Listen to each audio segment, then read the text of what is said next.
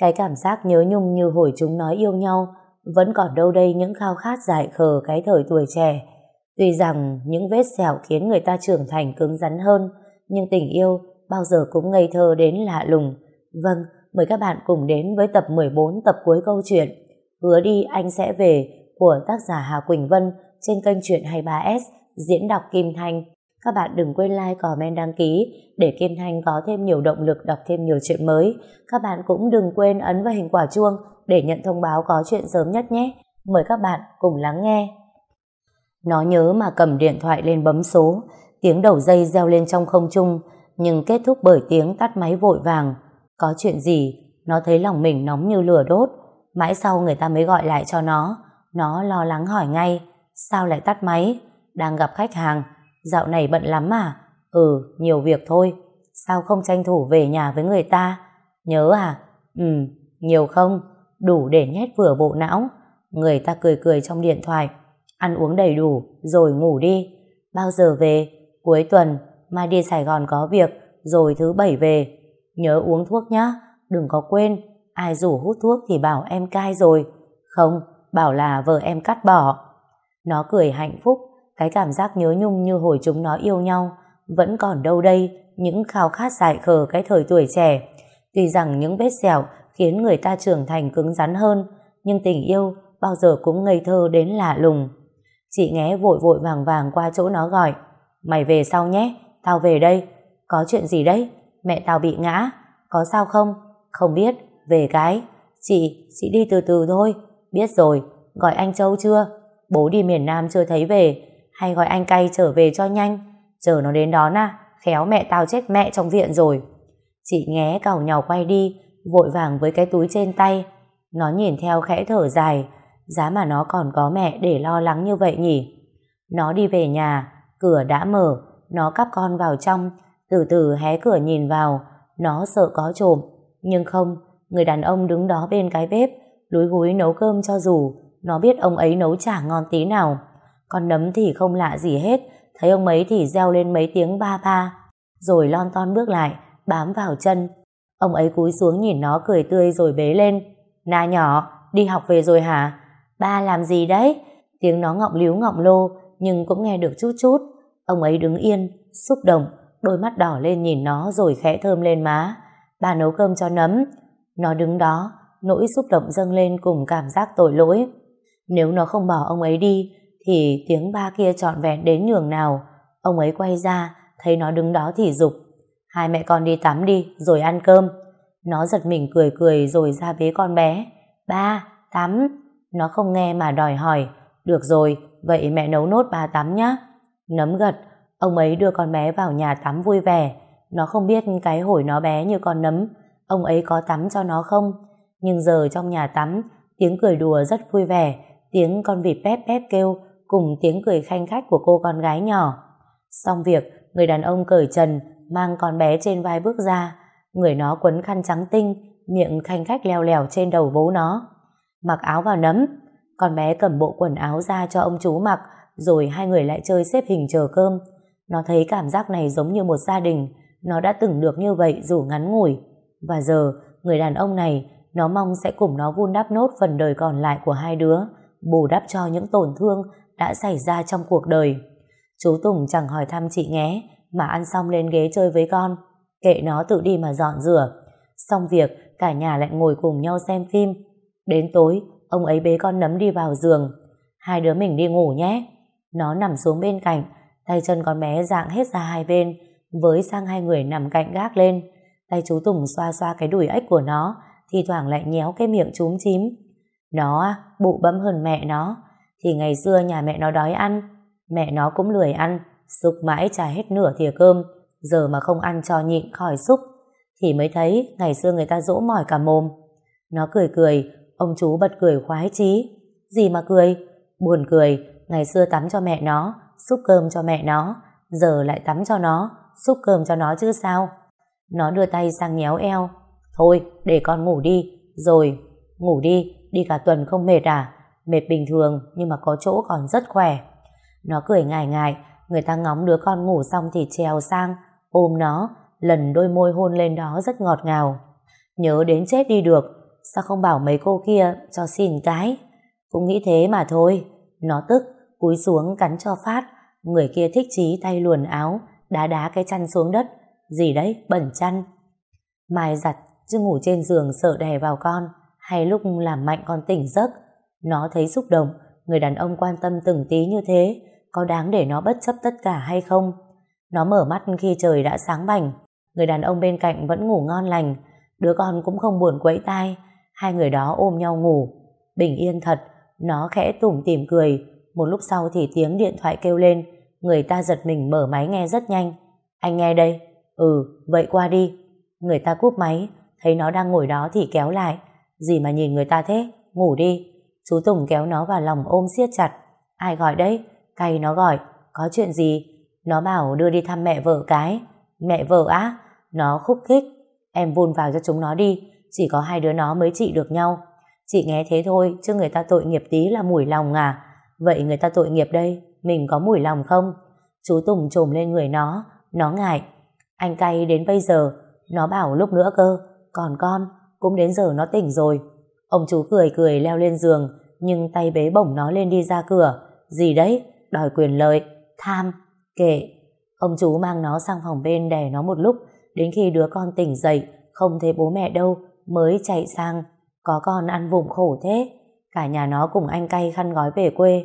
Hôm nay anh ấy ăn mặc rất lịch sự, áo sơ mi quần bò, không sơ vin, nhưng cũng lịch sự lắm rồi. Tất cả cùng đi vào viện huyện thăm mẹ chị Nghé. Chị Nghé đang ngồi trên ghế, bác gái ngồi bên cạnh, miệng đang lầm bầm cái gì đó thì thấy nó bước vào. Cháu chào bác. Cái nà đấy hả? Vâng, bác đỡ chưa? Ngã sơ sài mà, cái xe máy nó phanh kịp. Bác không sao là tốt rồi, chỉ gãy tay thôi, có làm sao đâu mà. Chị Nghé vừa nhìn vừa bình luận. Mày bỏ cái kiểu ăn nói ấy đi con kia. Mẹ chị ấy mắng. Bác, chị ấy là quan tâm bác thôi mà. Quan tâm gì cái con này, bảo nó lấy chồng nó có nghe đâu. Mẹ thì... Chị Nghé vùng vằng thì có ba người đàn ông đi vào. Cháu chào bác. Mẹ chị Nghé ngẩng lên nhìn. Anh cay là bạn chị Nghé đến thăm bác đấy ạ. À? à thế à, ờ, ngồi đi ngồi đi. Bác ấy vui ra mặt, nhìn qua anh ý một lượt. Cháu làm ở đâu? Cháu làm với anh Châu và anh Tùng. Thế... Bác ấy thay luôn sắc mặt, tự nhiên thấy có phần chút thất vọng. Chú Tùng ngồi cạnh nói thêm. Chị thấy đỡ hơn chưa à? Tôi đỡ rồi, chú mới về à? Vâng, em qua thăm bác rồi về quê. Cảm ơn chú nhé. Mẹ chị Nghé ngại ngại không nói gì, đến lúc ba người đàn ông đi ra mới kéo nó. Con à, tao đã bảo thế nào, còn con Nghé tao không đồng ý đâu. Nó nghiện thì sao? Nghiện cái gì mà nghiện? Mẹ cứ mở mồm ra là nghiện. Nó cười buồn. Chú Tùng cai được rồi, không nghiện nữa đâu ạ. À? Thật không? Không thì sợ bỏ mẹ. Không sao đâu bác, mà thật ra chú ấy cũng là người tốt mà. Nghiện thì có gì mà tốt. Nó cười ngại. Người nghiện thật ra không xấu, nhất là khi họ quyết tâm làm lại. Ai cũng có lúc sai lầm, và họ quyết tâm hối cải cũng là họ quyết tâm tìm lại chính bản thân mình. Đừng kỳ thị, ai cũng như ai, cho nhau cơ hội để những người lầm lỡ làm lại cuộc đời cũng là một phước báo dành cho bạn. Chị Nghé hậm hực nhìn mẹ, rồi chán nản đi ra vì cái suy nghĩ cổ hủ của mẹ mình. Thấy anh cay thì cau có, nấu hết cả ruột. Bác, bao giờ bác xuất viện? Thứ ba. Vậy cứ ở nhà chăm bác đi, rồi mấy hôm nữa đi vào. Thế có mà chết đói à? Vậy bao giờ em lên? Mai, ở nhà thêm vài hôm nữa. Nghe bà càu nhàu, điển mẹ mất. Thế mẹ chị nói gì? Mẹ tao cứ giục nó lấy chồng. Anh Châu chen vào, dắt anh cay vào chào lại đi. Hẹn bao giờ bên nhà trai sang làm cái lễ hạ chày cho cháu. Nó lém lỉnh. Chị Nghé ngại ngại. Mẹ nhà mày. Nó cười khúc khích. Người đàn ông tay bế con xoa đầu nó cười theo. Nó hạnh phúc quá ấy chứ. Kệ đi. Nhưng mà hạnh phúc ấy lại một lần nữa bị gián đoạn khi nó đang leo từ trên xe xuống cùng con nấm. Chiếc xe con vẫn đỗ ở cổng làng cho mẹ con nó đi bộ về. Vừa bước đi một vài bước thì có người đã đi lại phía nó. Người đàn ông trên xe phi xuống rất nhanh. Nó còn chưa kịp hoàn hồn đã thấy tiếng xô xát ngay đằng sau. Nó quay lại, đôi mắt mở to ngẩng lên. Hoàn đứng đó, tay chú Tùng, anh Châu và Cay đang giữ lại. Cách đó không xa, mấy chiếc xe máy nhà Hoàn cũng đang đỗ. Mấy người trên xe tiến lại chỗ mấy người đàn ông. Người phụ nữ đó, mẹ chồng cũ của nó, bà ta đi băng băng về phía này. Nó ôm đứa con vào lòng rất chặt. Tao tưởng mày thế nào, hóa ra vẫn là quay lại với cái thằng nghiện hút này à? Nó cau mày ôm chặt con. Mà cái thằng này Hôm nay tao không để chúng mày yên đâu. Dám đánh con tao à? Bà phải hỏi xem con bà làm gì chứ. Mày già mồm mà con đĩ kia. Cái loại mày chỉ xứng với thằng nghiện hút thôi, còn rẻ rách. Nó nắm tay chặt nhìn về phía bà ta. Con không chấp nhận bà, nhưng mà bà ăn nói để đức cho con cho cháu tí đi ạ. À? Tao đi tích đức chỗ khác, chứ không tích cho cái loại mày, con mất dạy. Bà ăn nói vừa phải thôi nhá. Chú Tùng tức lên bước lại, mắt trợn tròn. Tao nói không đúng sao? Mày là cái thằng nghiện hút, quyền gì mà mở mồm ra nói. Mày cũng chỉ là cái loại nhặt rác nhà tao thôi. Còn đó nó lừa con tao thì tao mới cho nó về, chứ ngữ nó không có cửa lên nhà tao. Chú Tùng đưa tay tóm cổ áo mẹ Hoàn, mắt trợn lên nhấc lên. Bà ta sợ, mấy người nhà Hoàn cũng sợ. Người ta sợ người nghiện nhiễm sida. Bà già mồm quá rồi đấy. Không nể bà đàn bà con gái thì bà chết ở đây rồi. Loại đàn bà khốn nạn. Tao cũng không khốn nạn như mẹ mày, chửi cho mẹ nó uống thuốc chuột chết. Giờ nghiệp nhà mày gánh rồi. Bà nói ít thôi, bà quá đáng vừa chứ. Nó kéo tay chú Tùng. Kệ bà ta, em xin anh. Chú Tùng không nói gì mà nghiến răng nắm cổ bà ấy thật chặt. Xin chú bỏ qua, nhà tôi nó hơi lắm mồm. Bố Hoàn bước lại, anh Châu và Cay cũng đẩy Hoàn ra. Cút còn mẹ chúng mày đi, không đừng có mà trách. Tao vẫn còn quay lại, mày đợi đấy. Hoàn nhìn nó, cổ đợi đấy. Tao đợi đấy, mày gọi người đến đây. Anh Châu xông lên, nhưng nó kéo lại. Ba người đàn ông mặt hầm hầm lôi nó lên xe. Thôi về đi, kệ mẹ. Ông báo nói gì thì nói, mình yêu thì mình chấp nhận, trốn tránh cái đếch gì. Nó nhìn ông ấy thở dài. Ông ấy không nói gì mà ngồi im. Sự việc thế nào nó còn chưa biết trước được. Cả bốn đứa về nhà. Chú Tùng bế con Nấm đi vào. Dì nó đi ra, thấy mấy anh thanh niên thì nhìn nhìn. Con chào dì, cháu chào cô, cháu chào thím, chào chị. Chú Tùng vẫn hậm hực bế con Na trên tay. Chào các cháu, mấy đứa về chơi đấy à? Vâng, thế ra rửa chân tay rồi cô pha nước cho. Không cần đâu ạ. À. Nó đi ra đón con Nấm trên tay chú Tùng, nhưng con bé không nghe. Nó níu chặt lấy cổ. Ra mẹ bế cho ba về. Dì nó đứng đó nhìn nhìn. Đây là bạn Na à? Dạ. Nó ngước lên nhìn chú. Dì nó chưa gặp chú Tùng bao giờ. Vâng ạ, à, vậy vào chơi đi. Dì nó đon đả lịch sự mời. Thôi không cần đâu, em sang nhà chào mẹ cậu đã. Nhà em gần đây không? Chú Tùng ngại ngại. Bên kia. Chú ấy là chú Tùng. Dì nó đơ ra. Chú Tùng thì đã nghe nhiều rồi, giờ mới gặp. Nhưng vấn đề là đi cùng nó công khai như thế này. Vậy các chú về nhé. Dì nó chào luôn. Mọi người đi về thì dì nó kéo lại. Con biết bố ghê thế nào rồi, sao lại đi với người ta? Chúng con, chúng con vẫn yêu nhau. Yêu thì yêu nhưng sao lại công khai thế này? Bố mày mà biết thì chết à? Nó buồn buồn ngồi xuống, chờ cơn thịnh nộ của bố. Đúng như nó nghĩ, bố nó chưa đó về nhà. Thấy nó thì chống chân chống xuống, đi ầm ầm vào nhà. Việc đầu tiên làm khi gặp nó là tát cho nó một cái điếng người. Con Nấm thấy mẹ bị đánh thì khóc loạn lên. Tiếng khóc của nó làm đứa nhỏ trong phòng cũng khóc theo. Khung cảnh láo loạn. Mày là con mất dạy. Tao đã nói mày thế nào? Hôm nay tao đập mày chết. Tao không có đứa con như mày. Bố nó quát lên. Nó ngồi dưới đất. Bên nhà nghe tiếng trẻ con khóc thì chú Tùng cùng mấy người cũng chạy sang. Bố nó đang cầm cái chổi vụt nó thì chú Tùng giằng lại. Anh làm gì thế hả? Mắt chú ấy đỏ ngầu lên. Mày buông ra, tao đánh chết nó. Chú Tùng giật mạnh cái chổi ném đi. Tránh xa khỏi gia đình nhà tao. Bố nó đẩy chú Tùng. Anh Châu giữ lại. Anh Cay bước lại ôm con Nấm. Mày tránh ra. Bố nó quát.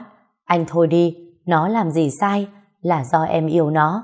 Anh đánh thì đánh em đi. Chú Tùng bế nó lên xót xa. Nó ăn mấy cái chổi thì choáng váng. Tao muốn giết mày thì có. Chú Tùng mặc kệ bế nó về. Nhưng ra đến cổng, bố nó chạy theo lùi lại. Nó là con tao, bỏ nó xuống. Chú Tùng giằng ra ôm chặt nó. Anh buông ra đi. Anh làm gì nó em cũng không nể đâu. Mày định làm gì? Gia đình mày làm khổ gia đình tao chưa đủ hay sao? Giờ mày còn muốn gì? Mày cũng là thằng nghiện về làng thôi. Tránh xa con tao ra. Bà đúng nghe thấy thế thì từ cổng sang. Thằng báo kia, con tao nghiện thì có làm sao? Cái loại con mày thì tốt đẹp lắm mà. Vừa bỏ con tao đã theo dai rồi. Con mày tốt đẹp ghê. Bà câm mồm đi. Nhà bà sống như thế còn già mồm à? Tao đã im rồi. Tại sao mày cứ mở mồm ra là bới móc con tao nghiện? Còn mày, con mày thì tốt đẹp ghê. Mày cũng nhìn lại mày xem. Vợ mày chết chưa ấm chỗ đã mang gái về. Chả nào con đấy. Bà... Bố nó xông lên đưa tay định tát bà đúng thì anh Châu và anh Cay can lại. Chú Tùng đặt nó xuống. Nó gạt tay chú ra. Gọi bà ấy về đi. không to chuyện bây giờ. Chú Tùng bước lại kéo tay. Mẹ, về đi. Tao không về. Tao nhịn nó quá nhiều rồi. Mẹ, con xin mẹ đấy. Mình sai mà. Sai gì mà sai. Tao không thấy sai ở đâu hết. Mẹ ơi! Chú Tùng quát lên, hai mắt đỏ ngầu. Con yêu con gái anh ý. Trước đây thế và bây giờ vẫn thế. Mẹ đừng làm khổ chúng con nữa. Khổ cái gì? Mẹ ơi! Tao đã nói tao không đồng ý. Trước đây thế, bây giờ vẫn thế. Mày đừng có mang cả nó, cả đứa con hoang kia về nhà tao. Chú Tùng mất hết kiên nhẫn. Bố nó tiến lại tính lôi nó đi, nhưng chú Tùng đi theo kéo lại. Anh báo, em xin anh. Tao không xin xỏ gì hết. Em xin anh, em yêu Na. Mày tránh ra, không yêu đương đếch gì hết. Em biết em không xứng, nhưng xin anh, em sẽ yêu thương mẹ con nó cả đời. Tao không tin nhà mày. Chú Tùng giữ tay bố nó rồi quỳ xuống. Anh đánh em đi, là em bắt nó quay lại. Mày không có tư cách đấy. Em biết, nhưng em xin anh cho em cơ hội. Em sẽ chăm sóc cho cả hai mẹ con nó. Rồi cũng như cái thằng Hoàn, nói hay lắm. Bố nó gạt chú Tùng. Chú Tùng cương quyết không để bố nó mang nó vào. Con nấm sợ quá khóc loạn lên. Chú Tùng đẩy bố nó về phía sau, bước nhanh đến dắt nó đi. Đứng lại, con Na đứng lại. Bố nó vùng lên mà bị hai người thanh niên kia giữ chặt. Nó vừa đi vừa chạy theo chú Tùng. Tay chú bế con bé con. Nó vừa chạy vừa khóc, bỏ lại tiếng hỗn độn sau lưng. Vào đến xe, nó ngồi đó ôm con, nước mắt cứ thế rơi ra. Không ngờ cuộc tình này, cho dù đến lúc đổ vỡ một lần rồi, vẫn khó để mà được mọi người có thể chấp nhận. Nó khóc, tiếng điện thoại của nó kêu lên, chị nghe gọi. Em nghe đây, về nhà chưa? Rồi. Nó sụt sịt, có chuyện gì mà khóc? Bố em, hai đứa mày lại gây chuyện à? Cứ tớn lên đi, khổ lắm cơ. Tại sao chúng em không được yêu nhau? Chúng em có tội tình gì? Đấy là chuyện của chúng em mà. Chúng em yêu nhau, chúng em chấp nhận. Thì quê mình nghĩ cổ, chú cháu thì người ta sợ đẻ con tàn tật chứ sao? Mày nói với tao làm đếch gì? Chúng mày thế nào tao chả quan tâm. Quan trọng là chuyện giờ ra sao rồi. Giờ ông báo không đồng ý cũng đúng. Còn bà đúng ghê quá tao sợ ý. Chứ bà ý cũng ghê lắm. Nhưng tao thấy bà hơn phù thủy rồi. Kinh vãi. Em làm thế nào đây hả nghé ơi? Nó nức nở. Mày đang đâu rồi? Em đi lên rồi. Ông báo có nói gì không? Có, tao biết ngay mà. Ông ấy chả táng cho vỡ alo ấy chứ. Nó nói chuyện với chị nghe cũng nguôi nguôi, ngồi im ôm con vào lòng. Con bé khóc lâu giờ đã ngủ. Chú Tùng cũng im lặng lái xe không nói gì. Hai đứa tự nhiên lại có một khoảng cách nào đó. Nó suy nghĩ, nó thương cái tình yêu này, thương cho cả thanh xuân của hai đứa. Vì nhau mà trái ngang rồi mất nhau. Giờ tìm lại, sao không được công nhận? Chú Tùng mở cửa đưa nó vào nhà, khuôn mặt cũng chẳng tươi lên được như lúc sáng. Nó xót xa nắm tay chú. Đừng nghĩ nhiều, em sẽ ở đây, không đi đâu hết. Chú Tùng nhìn nó xúc động, vòng tay ôm lấy nó vào lòng. Cảm ơn em. Bàn tay siết chặt nó lại, không gian bình yên lắm. Nó đứng đó, vòng tay siết chặt chú, rúc vào lòng nhưng bão tố, dường như chẳng chịu dừng lại. Sâu trong thâm tâm, nó vẫn mong nếu có thể chú đi tìm người khác. Nó không muốn chú bị bố nó chửi bới, không muốn hai gia đình cứ lăng mạ nhau bằng những lời lẽ như vậy. Nó phải làm gì? Chú Tùng chia tay nó đi làm, nó lặng lẽ ở nhà. Cả đêm đó chú không về. Nó lo lắng gọi điện, đầu dây có tiếng nói của mấy người đàn ông. Em ngủ đi, sáng mai tôi mới về. Không được hút cái đó nữa, nghe chưa? Vâng, biết rồi. Nó chợt cười nhá. Ông chú, người ta không cúp máy mà im lặng, lắng nghe. Em yêu anh.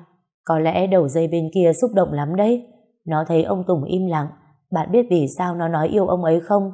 Nó không còn là con Na nghèo khó, túng quẫn đến mức phải dựa vào Hoàn để sống. Nó cũng không phải là đứa vì yêu mà quên đi bản thân mình. Nhưng những chuyện xảy ra là chuyện đã xảy ra. Nó không thể ước giá như nó không làm như thế. Cũng không thể nói giá như chuyện ấy đừng xảy ra thì mọi sự sẽ không như thế này. Nó đã từng dằn vặt mình như vậy đấy. Nhưng thật ra những gì đã xảy ra chính là đã không lấy lại được, và vì vậy chúng ta chấp nhận sự thật đó để có thể cho nó học được những bài học trưởng thành. Trên đường đời, bất kỳ tình huống hay hoàn cảnh nào mà chúng ta trải qua trong đầu đời đều là do ông trời đã sắp đặt. Dù nó khiến chúng ta đau đớn đến đâu thì cũng là thứ mà chúng ta không còn có thể thay đổi được nữa. Hãy vì thế mà bắt đầu lại từ đầu. Ngã ở đâu, đứng lên ở đó. Người đàn ông nghe nó nói thế thì đơ ra, xúc động đến nỗi hai hàng nước mắt trực trào. Tình yêu khi người ta còn trong sạch khác với tình yêu khi người ta đã lấm bùn. Những mùi hôi tanh có thể khiến người ta bỏ lại nhau, xa lánh nhau và khinh rẻ nhau nữa. Mấy ai có thể chấp nhận một kẻ đã đánh mất mình. Ngủ đi, về sớm nhá, về với em. Ừ, nó ngập ngừng tắt máy. Na, dạ, xin lỗi em. Sao phải xin lỗi? Tôi đã làm khổ em nhiều. Vì người ta, em có thể làm tất cả. Đừng lo nhá, em ổn. Ừ, chú Tùng cúp máy, không muốn nghe thêm tiếng nó vì cảm xúc đang rất khó nói thành lời. Nó lặng lẽ lên giường với con, ôm đứa con vào lòng, sâu chuỗi lại những câu chuyện đã xảy ra, tự thấy mình đưa ra quyết định hoàn toàn đúng. Cho dù kết quả sau này thế nào, nó cũng sẽ không bao giờ hối hận vì đã yêu chú ấy, không bao giờ. Người đàn ông đến ngày thứ ba mới về đến nhà, thấy nó thì đứng lại nhìn, hai mắt trũng sâu vì mất ngủ. Nó xót xa bước lại. Sao lại thế này? Có việc quan trọng, quan trọng mà không nghỉ ngơi đi, cần giải quyết cho xong để làm việc khác.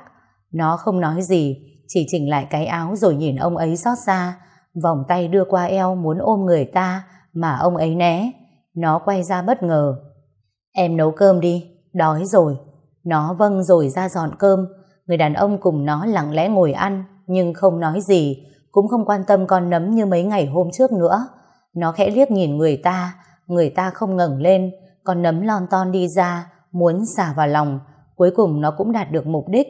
Nhưng người đàn ông không nói chuyện với nó vui vẻ như mọi khi nữa, mà chỉ đưa đồ cho nó ngồi chơi. Có chuyện gì đó xảy ra ở đây. Nó cảm nhận được ông ấy không còn yêu mẹ con nó nữa hay sao ấy. Hay ông ấy nghĩ về chuyện gia đình, hay ông ấy quen một người khác. Nó đắn đo muốn hỏi cho ra nhẽ mà chưa biết nói thế nào. Nhưng nó không phải chờ lâu đâu. Sau khi con nấm ngủ say, ông ấy đi sang gọi nó.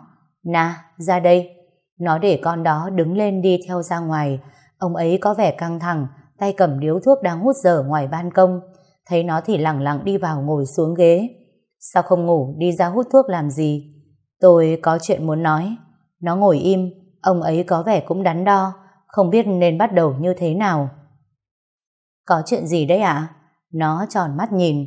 Mấy hôm nay tôi đã suy nghĩ về chuyện của chúng ta. Tôi thấy... Ông ấy dừng lại vì không biết nên nói tiếp thế nào. Tôi thấy em nên chuyển ra ngoài sống. Chúng ta xa nhau một thời gian được không? Nó nghe rõ từng chữ, giọng nói trầm ấm đi sâu vào lòng người. Có chuyện gì? Là tôi thấy chúng ta không nên cứ để mọi chuyện rắc rối như vậy nữa. Chúng ta không hợp nhau thật rồi. Không hợp nhau? Nó nghe như có tiếng sét đánh bên tai mình. Sao mấy lại có thể nghĩ như thế? Nó đơ ra không khóc, mãi sau mới cố lên tiếng nói được. Không hợp nhau là như thế nào? Là tôi thấy mệt mỏi khi cứ để cho hai gia đình thù hận nhau. Chúng ta chi bằng hãy coi nhau là bạn, như thế tốt cho tất cả. Nó nghẹn ngào trên cổ họng, đôi mắt đỏ ngầu.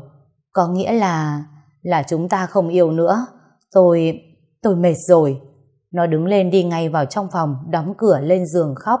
Người đàn ông cũng không nói gì mà lặng lẽ hút thuốc bên ngoài. Nó đau đớn đến thấu tim can. Giờ nó mới hiểu cảm giác bị người mình rất yêu bỏ lại nó khủng khiếp thế nào. Hai đứa cả đêm không chợp mắt được. Nó nằm đó nước mắt chảy ra ướt đầm cái gối, rồi không chịu được nữa mà mở cửa ra. Người đàn ông vẫn đứng ngoài ban công hút thuốc. Suốt mấy tiếng đồng hồ, nó bước nhanh lại, ôm người ta siết chặt từ phía sau. Có phải em không xứng đáng không? Có phải em là đứa con gái cũ rồi? Ông ấy cúi xuống không nói gì. Đừng như thế, em không muốn thế. Em yêu anh. Chú Tùng vẫn đứng im.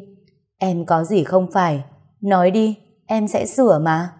Chú Tùng nắm lấy tay nó, gỡ ra rồi quay lại. Đôi mắt trùng xuống nhìn nó, bàn tay nắm chặt bàn tay. Nà, bình tĩnh nghe tôi nói. Em không muốn nghe. Em phải mạnh mẽ lên chứ. Không có tôi thì còn những người khác cơ mà. Lúc đầu tôi cứ nghĩ chỉ được yêu mỗi em thôi, nhưng giờ hình như không phải. Thế mấy ngày qua ông theo ai?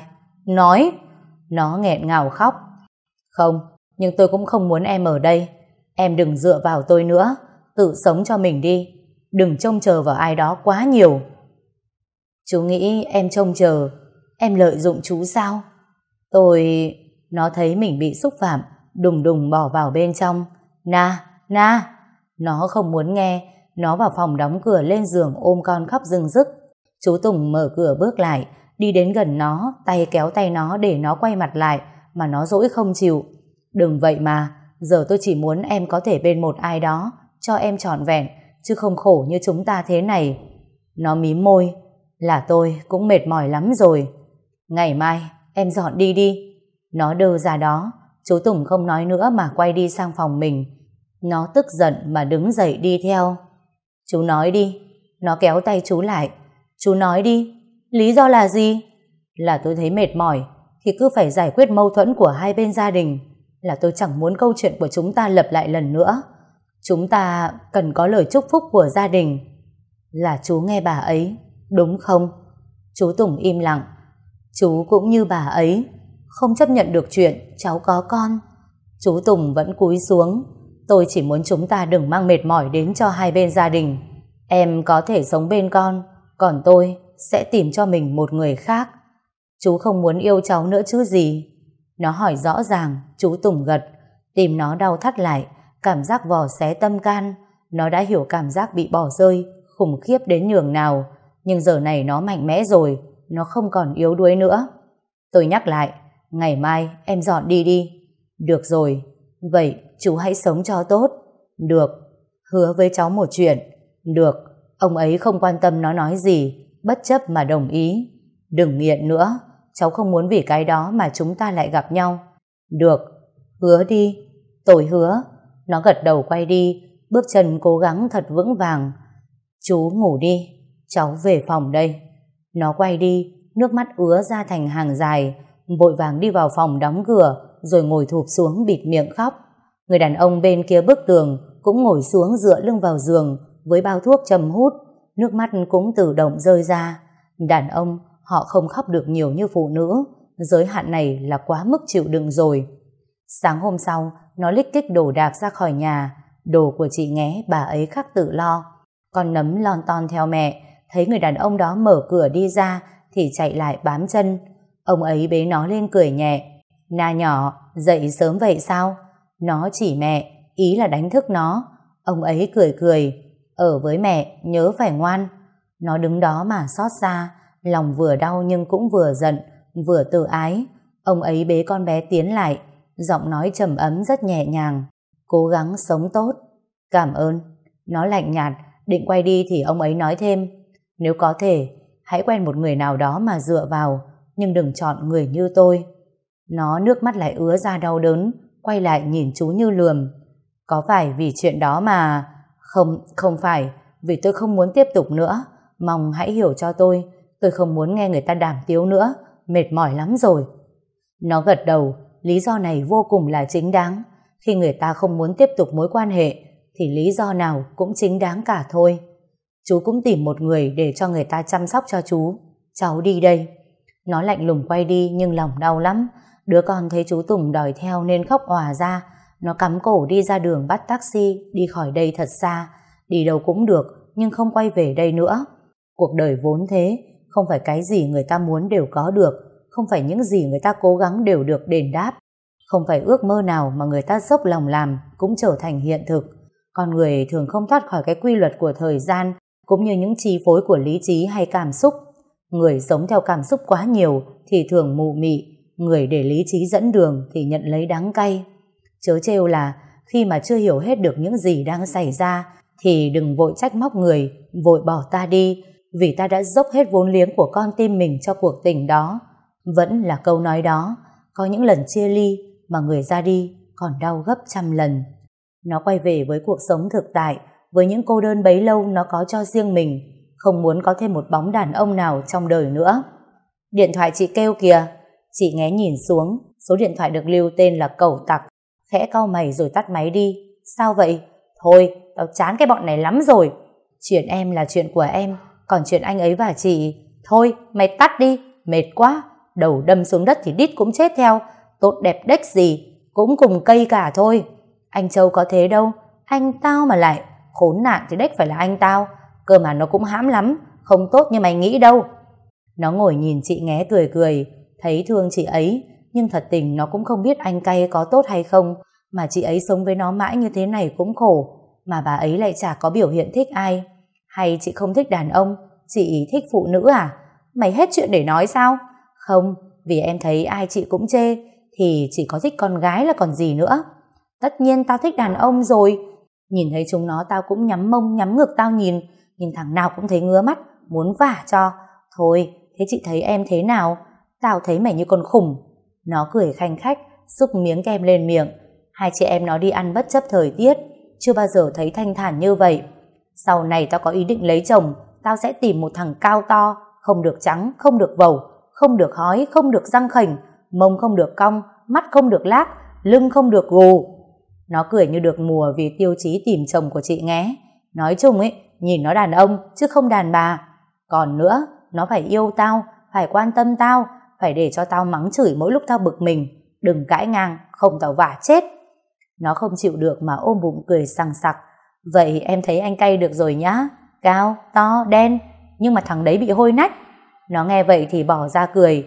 Chị ôm chưa mà biết hôi nách. Tao đứng cạnh nó hôm mà nó giả vờ chết ý. Nghe đến cái chuyện giả vờ chết, nó tắt nụ cười. Tự nhiên nó nhớ, nửa tháng nay cũng không tăm tích người đó, cũng không ai biết người đó ra sao. Nó không hỏi, mà thật ra nó tò mò lắm, nhưng nó không dám hỏi. Nó không biết rằng cái người đó đang nhớ đến, đang đứng từ xa nhìn nó, đôi chân đấu tranh muốn tiến đến gần. Người ta không đi đâu cả, chỉ là vẫn ở quanh đây, vẫn muốn thấy nó mỗi ngày. Nhưng mà giờ, cái nỗi nhớ nhung ấy là không thể được. Chú Tùng đứng nép bên góc tường nhìn nó cười, miệng khẽ cười theo. Kể từ ngày hai đứa gặp lại nhau, giờ mới thấy nó cười tươi đến vậy. Hóa ra những ngày tháng bên nhau vừa qua cũng không thể nào khiến lòng nó bình an, cũng không thể nào mang nó lại như cái na ngày trước đây. Chú Tùng đứng lặng lẽ hút thuốc. Có lẽ lời chia tay là đúng quá phải không? Khi người ta yêu, không nhất thiết cứ phải bên nhau, mà có thể để người mình yêu cười một cách thoải mái, sống cuộc đời bình thường nhưng vui vẻ. Đó cũng là yêu thương lắm rồi. Đừng sống bên nhau mà chịu nhiều áp lực mệt mỏi, như vậy có hạnh phúc đâu. Chú Tùng đứng đó nhìn nó cho đến khi hai đứa đứng lên bế con nấm ra về. Có lẽ con bé đã thấy bóng chú, hai tay vẫy vẫy reo lên sung sướng. Gì thế con? Nó quay lại nhìn phía sau. Mất rồi. Gì thế con? Ba, mất rồi. Nó quay lại nhìn xung quanh, toàn những ánh đèn, những con phố mà người qua lại chả có mấy ai thân quen. Ba đi vắng rồi, mình về nhá. Ba, kìa. Con bé chỉ, nó quay lại cố nhìn cho kỹ. Tự nhiên thấy tủi thân, thấy nhớ, thấy ấm ức vì không biết vì sao mình lại bị bỏ rơi. Có khi người ta nói thật, bản thân nó cũng mệt mỏi mà. Về thôi con. Nó thơm má con bé rồi vác con về.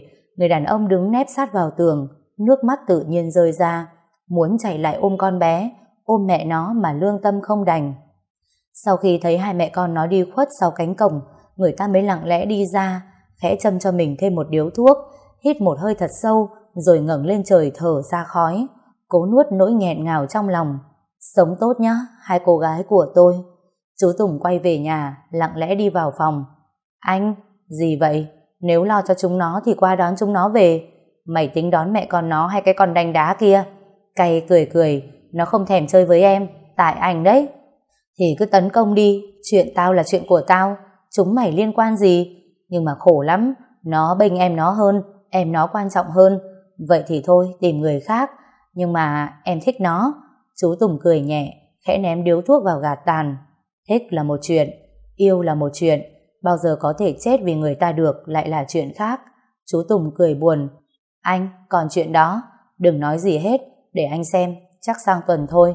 Nhưng mà anh, cũng có phần cho mày, bao nhiêu cố gắng của mày anh không quên. Nhưng em không muốn. Đừng, giờ không thay đổi được nữa, chỉ cần chúng mày sống cho tốt và đừng nói với ai. Khi mà người ta yêu bạn hay không yêu bạn, đừng kể tới lời nói, hãy xem xét ở hành động. Trên thế gian này có ba điều không thể che giấu. Một là khi bạn say, hai là khi bạn ho, và ba là khi bạn yêu một người.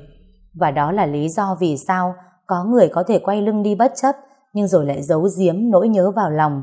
Vì chỉ cần cô ấy đã được an yên hạnh phúc từng ngày, từng giờ, thì bất cứ nỗi đau nào cũng không còn đáng sợ nữa đâu. Nó không về nhà nên mọi thông tin ở nhà nó không hề biết. Chiều nay, lúc nó đang hí hoáy chọn đồ cho con trong chợ, thì có tiếng gọi. Na, na. Nó ngẩng lên nhìn. Ơ, chị mến. Nó cười tươi tiến lại, Chị đi đâu đấy? Chị đi nhập hàng, chị hay lên Đồng Xuân lấy hàng mà. Em mua nhiều không? Qua chỗ bạn chị, chị bảo nó lấy rẻ cho. Nó cười cười, em đi với chị nhé. Hai bác cháu nó đi vệ sinh nên đứng đây chờ. Ừ, con bé ngoan không? Ngoan ạ, à, mấy tuổi rồi nhỉ? Cháu được ba tuổi ạ, à, bằng đứa thứ hai nhà chị. Vâng. À, nhớ ngày xưa nhờ Na làm mối cho anh Tùng, may mà không lấy anh ý, giờ không thảm rồi đấy. Cũng may cô không lấy cũng không khổ. Nó quay lại nhìn chị Mến, hình như chị ấy chả hiểu chúng nó từng quay lại. Có chuyện gì đấy à? Chị Mến nhìn nó, em gần nhà sao hỏi chị? Hai tháng nay em có về đâu? Thế không ai nói cho à? Chuyện gì ạ? À? Anh Tùng bị bắt rồi. Nó đứng như tử hải chết đứng, các mạch máu đông lại, nó đơ ra. Na, na, em sao thế? Nó vẫn không nói gì, đôi mắt tự nhiên đỏ lên, cổ họng không thốt ra được thành lời. Na, em không biết chuyện này à? Vâng. Nó cố mãi mới nói ra được câu đó. Thôi, nghe nói anh ấy phạm pháp, bao nhiêu là tội, sao lại khổ thế cơ chứ? Anh ấy ngày trước giỏi lắm mà, sao không dùng cái đó vào việc chính đáng? Nó quay sang nhìn chị Mến, đôi mắt như mất đi linh hồn. Em, em đi có việc đây.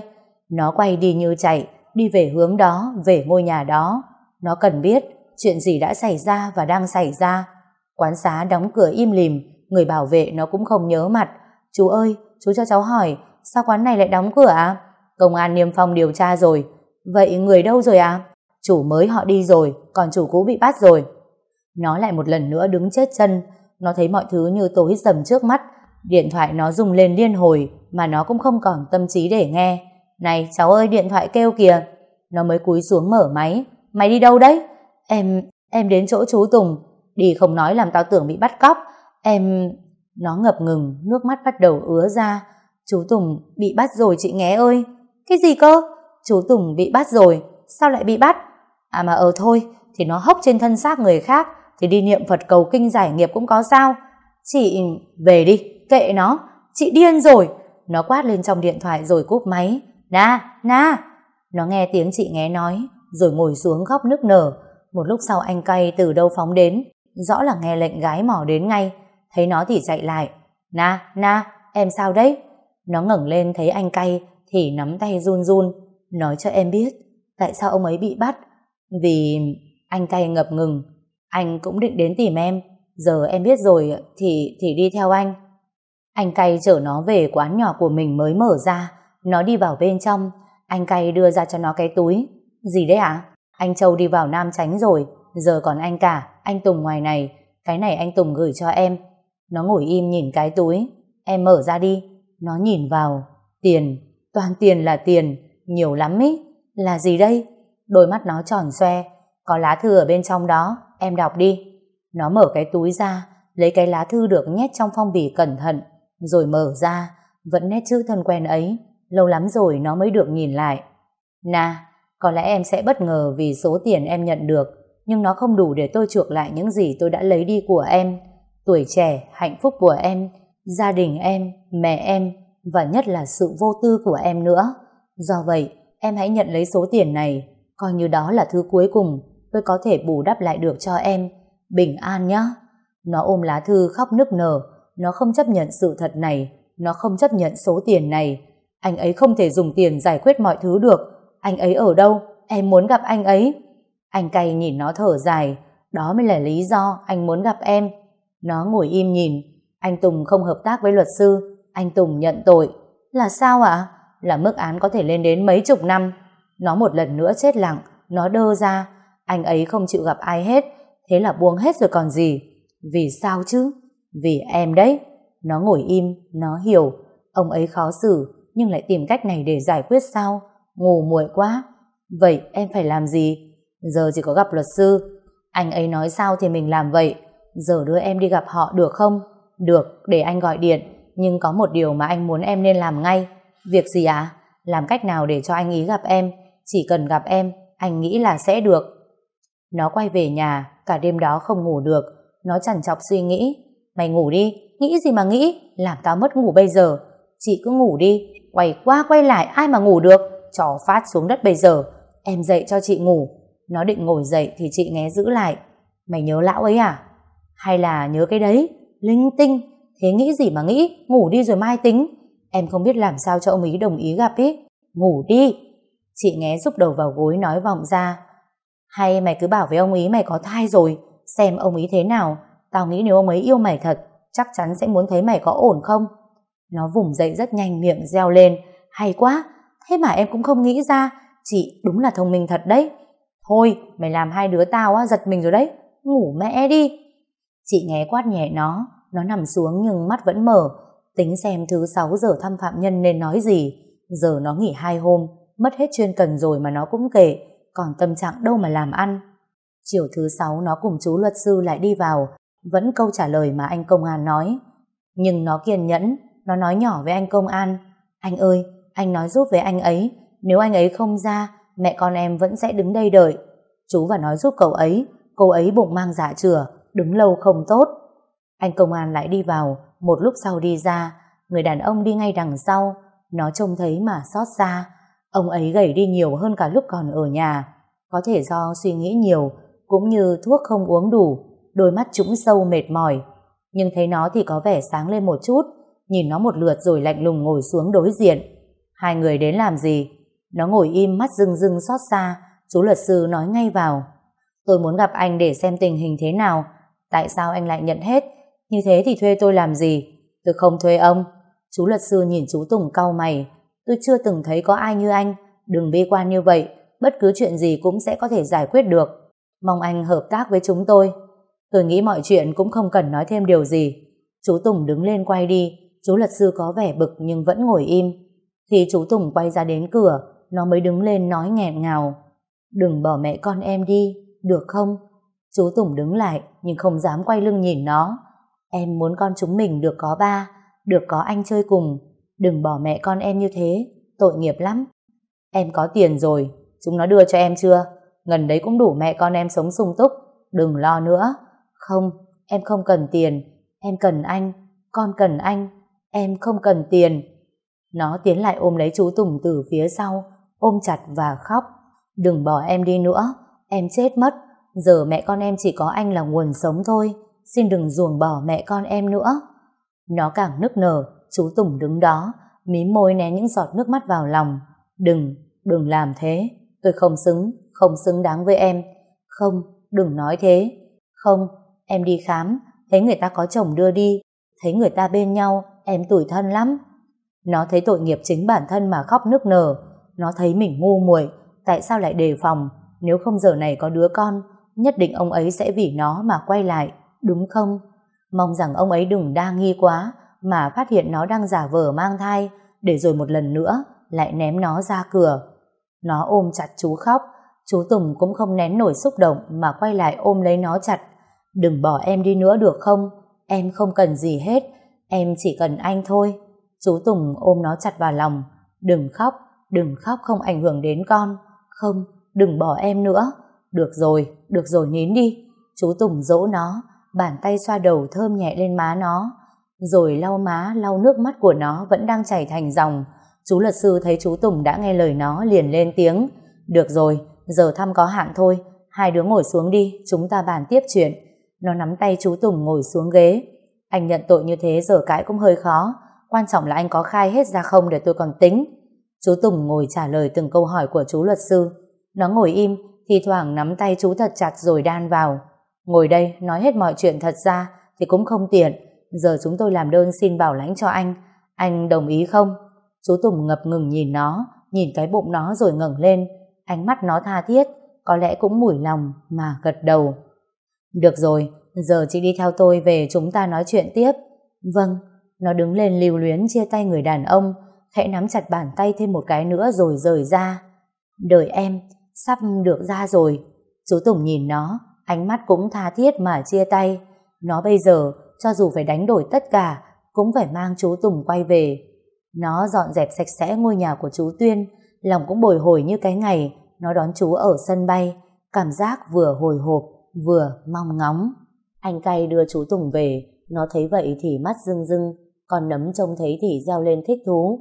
Ba, ba. Chú Tùng nhìn hai mẹ con nó xúc động, tiến lại bế con Nấm lên khẽ nở nụ cười.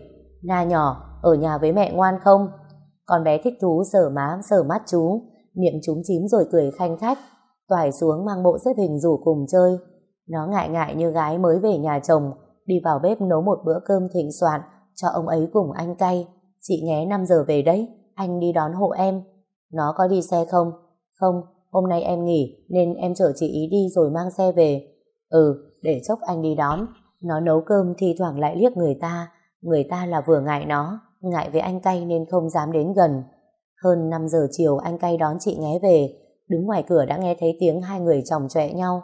Cái chị nhé xưa nay nổi tiếng đanh đá, giờ anh cay xuống nước, có khi tính trả thù.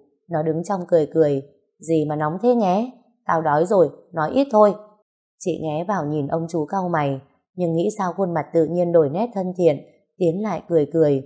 Chú mới ra đấy à? Chú Tùng cười cười ngại nhìn chị nhé. Cháu tưởng chú ở trong đó tụng kinh, nghĩ lại chuyện mình đã làm. Chị, nó kéo tay chị nhé. Tao nói không đúng à? Nghĩ xem đã đối xử với người ta thế nào mà sau này biết trân trọng, mấy ai được như mày. Người ta tự biết, gì mà chị nói thô thế? Mẹ, biết thì tao đã không nói. Thì giờ người ta tự biết rồi, nói bằng thừa à? Nói nhiều thành lắm mồm. Anh cay lườm, chị nhé quay lại lườm trả. Tao thích nói thế đấy, tao nói sai à? Hai người bắt đầu cãi nhau thì nó chen vào. Thôi cơm xong rồi, mình đi ăn đi. Chị nhé quay đi vào bếp phụ nó dọn dẹp. Ăn cơm cũng rất vui vẻ, chứ thật ra không có ý xấu gì. Đến lúc ăn xong, cái bụng đã đầy thì chân tay thẳng cẳng trên ghế. Thôi, tao căng ra bụng trùng ra mắt rồi, tao về đây, mày ở lại mà dọn dẹp đi. Chị nhé đứng lên. Gì mà về sớm thế, chờ em tí. Chờ mày làm đếch gì, dọn dẹp đi, tao về ngủ đây. Mấy hôm bị mày hành cho đếch ngủ được, nay mày tha cho tao, được chưa? Chị nhé ca ngay cho nó một bài ca. Nó sợ sợ nhưng chợt cười. Nói nhỏ thôi, người ta tưởng nhà mình cãi nhau. Cái mồm tao, nó không bé được. Chị nhé đi ra cửa mới nhớ ra. Nấm, về chơi với mẹ không? Sao chị nói chị mệt mà? Mệt thì cho nó đi ngủ, nó ngáy một mạch đến sáng, chứ không quấy rối như mày đâu. Chị nhé đón con nấm rồi dắt nó ra cửa. Con bé thích thú quay lại vẫy vẫy. Tào ba nhá. Chú Tùng nhìn theo nó cười cười. Chờ người ta đưa về cho. Thôi khỏi, tôi đi xe được rồi. Chị nhé lườm lườm rồi bỏ ra cửa. Gì mà về sớm thế? Vô duyên vừa thôi chứ. Người ta xa nhau phải cho người ta tí riêng tư mà tâm sự. Anh ngồi đấy người ta mất nhờ à? Còn biết cả cái đấy nữa á?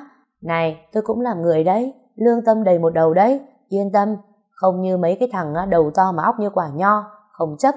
Này, có đứa cái mồm còn nhét vừa cả cái đầu đấy, đấy cũng không chấp nhá. Không chấp thì cút mẹ đi, hãm. Chị nghe quay lại quát.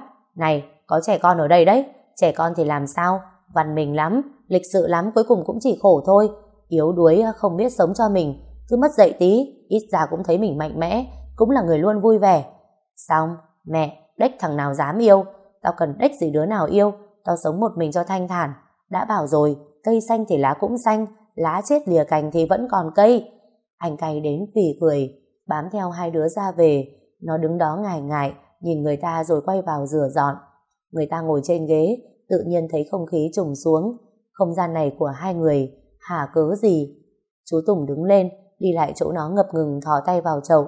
Thôi, không cần đâu. Túm vào rửa cho nhanh rồi nghỉ. Nó nhìn chú cười ngại ngại. Hai đứa như ngày mới về với nhau, e ngại, thẹn thùng. Đến lúc xong việc, nó mang quần áo vào đi tắm. Lúc ra người đàn ông ngập ngừng đứng nhìn nó, ánh mắt đầy bối rối, tự nhiên gãi đầu, rồi vò vò vào nhau như bất lực. Nó cười thẹn, tiến lại gần ôm lấy. Nó phải chủ động, chứ nếu không giờ ông ấy tự ái lắm, không dám gần nó đâu. Thấy nó ôm như vậy, ông chú ngại ngại. Gì mà như gái về nhà chồng thế? Nó cười lém lỉnh. Thì em đừng có mà vớ vẩn, ảnh hưởng tới con. Mẹ con em mệt quá. Nó đưa tay lên xoa trán mình làm điệu. Ông chú cười cười rồi bế nó lên. Vậy ngủ đi, có phải không ngủ được nên cái nghé nó mới ghét cho đúng không? Chị ấy chả ưa ai bao giờ. Ông chú đặt nó xuống giường. Nó vòng tay qua cổ kéo xuống chủ động hôn. Nó nghĩ rồi, nếu có con khiến ông ấy có động lực để hoàn lương, vậy thì có con thôi còn gì. Nó chấp nhận. Đời người có bao nhiêu nữa đâu, sống cho mình đi, đừng quan tâm thiên hạ nói gì. Nó chủ động vật chú xuống bên dưới, bàn tay vén áo người ta lên xoa ngực, ánh mắt đưa tình mời gọi. Em, con, đừng. Ông chú cố kìm nén nhưng nó không tha. Không sao, không sao, không được mà, ảnh hưởng đến con. Em không thấy sao mà. Nó chủ động cởi áo. Yêu em đi, em nhớ lắm. Nó đưa tay chú Tùng vào mời gọi người ta, vì nhịn lâu nên cũng không chịu nổi nữa, bèn hùa theo nó. Nhưng lúc chuẩn bị lâm trận tự nhiên ngẩng lên nhìn, có sợ con có chuyện gì không? Thật ra em, em chưa có. Chú Tùng nhìn nó mắt tròn xoe. Gì cơ? Là em chỉ muốn anh về với em. Chú Tùng cau mày vùng dậy. Em nói dối tôi đúng không? Em, thật ra, em mang tôi ra làm trò đùa. Nó bước theo, chú Tùng đi ra ngoài, nó kéo chú lại. Không, em không có ý đó, đừng giận em. Chỉ là em muốn có anh, em muốn chúng ta về với nhau. Em yêu anh. Chú Tùng giận nó gạt nó ra, nó vẫn ôm siết chặt. Em yêu anh, em không muốn mất anh, không muốn xa anh thêm nữa. Nó ôm lấy, chú Tùng đứng im, thì nó lại tiếp tục lần mò chủ động. Cái thứ cưng cứng ấy chả chịu ngủ yên. Nó biết người ta cũng muốn lắm rồi, nhưng mà người ta tự ái, người ta tổn thương chứ gì. Nó hôn nhẹ lên lưng rồi quay ra ngực. Lần này nó sẽ áp dụng những gì ông ấy từng dạy nó.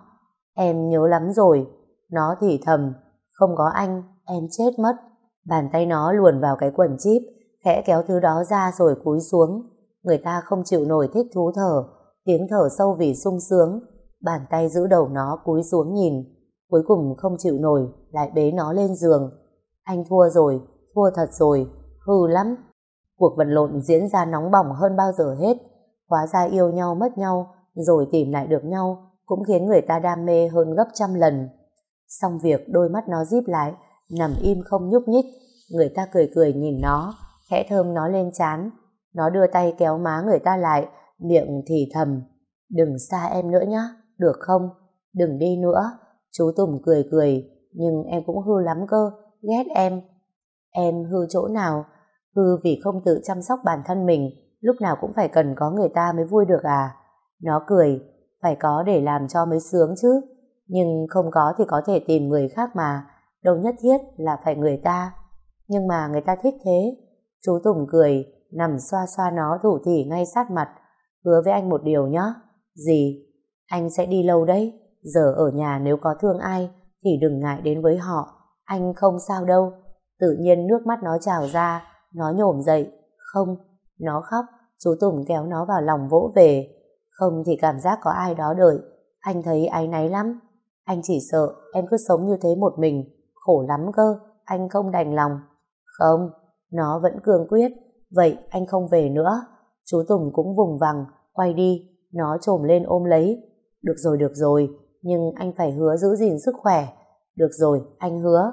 Còn em phải hứa, hãy sống thật vui vẻ, tìm cho mình một chỗ dựa để người ta chăm sóc cho em. Nó đau lắm, nhưng giờ nó không dám nói ra kế hoạch của mình. Kệ cho người ta nói kế hoạch của người ta trước, còn nó làm thế nào kệ nó. Nó quyết rồi. Chú Tùng kéo nó lại ôm lấy nó. Được không? Được. Thật không? Thật. Vậy hứa đi. Nó tròn mắt nhìn bằng đôi mắt long lanh nước. Chú Tùng nịnh nó. Vậy em hứa đi. Hứa đi, anh sẽ về. Em hứa.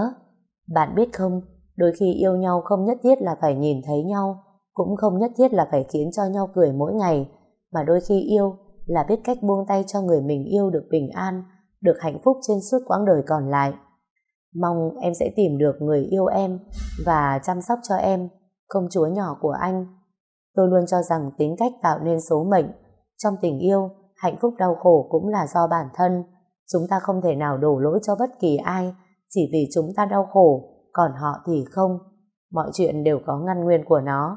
Việc cần thiết nhất trong cuộc đời này là sửa lỗi để hoàn thiện mình hơn. Nếu chúng ta hướng đến điều tốt đẹp, thì cuộc đời cũng sẽ trở nên tốt đẹp. Hãy tin rằng những điều tốt đẹp luôn có ở quanh đây sau câu chuyện này. Nó tiễn chú Tùng quay lại trại giam sau mấy ngày được bảo lãnh. Nó không dám nói về kế hoạch của mình cho chú vì sợ chú phải lo. Bước theo anh cay vào văn phòng luật sư khi trong đầu ngổn ngang những suy nghĩ. Như tôi đã nói, chúng ta không thể cãi cho anh Tùng vô tội được. Tôi chỉ có thể giúp anh ấy nhận mức án nhỏ nhất có thể. Là bao lâu ạ? À? Cái đó phụ thuộc rất nhiều vào yếu tố. Nó đứng lên đi theo anh cay đi ra, khuôn mặt căng thẳng hơn vì những con số mà luật sư đưa ra. Nhưng nó không muốn mất chú Tùng, nó không muốn chú ấy chịu khổ thêm nữa. Nó về nhà nhắn tin cho chú Tuyên hết những gì mà luật sư nói.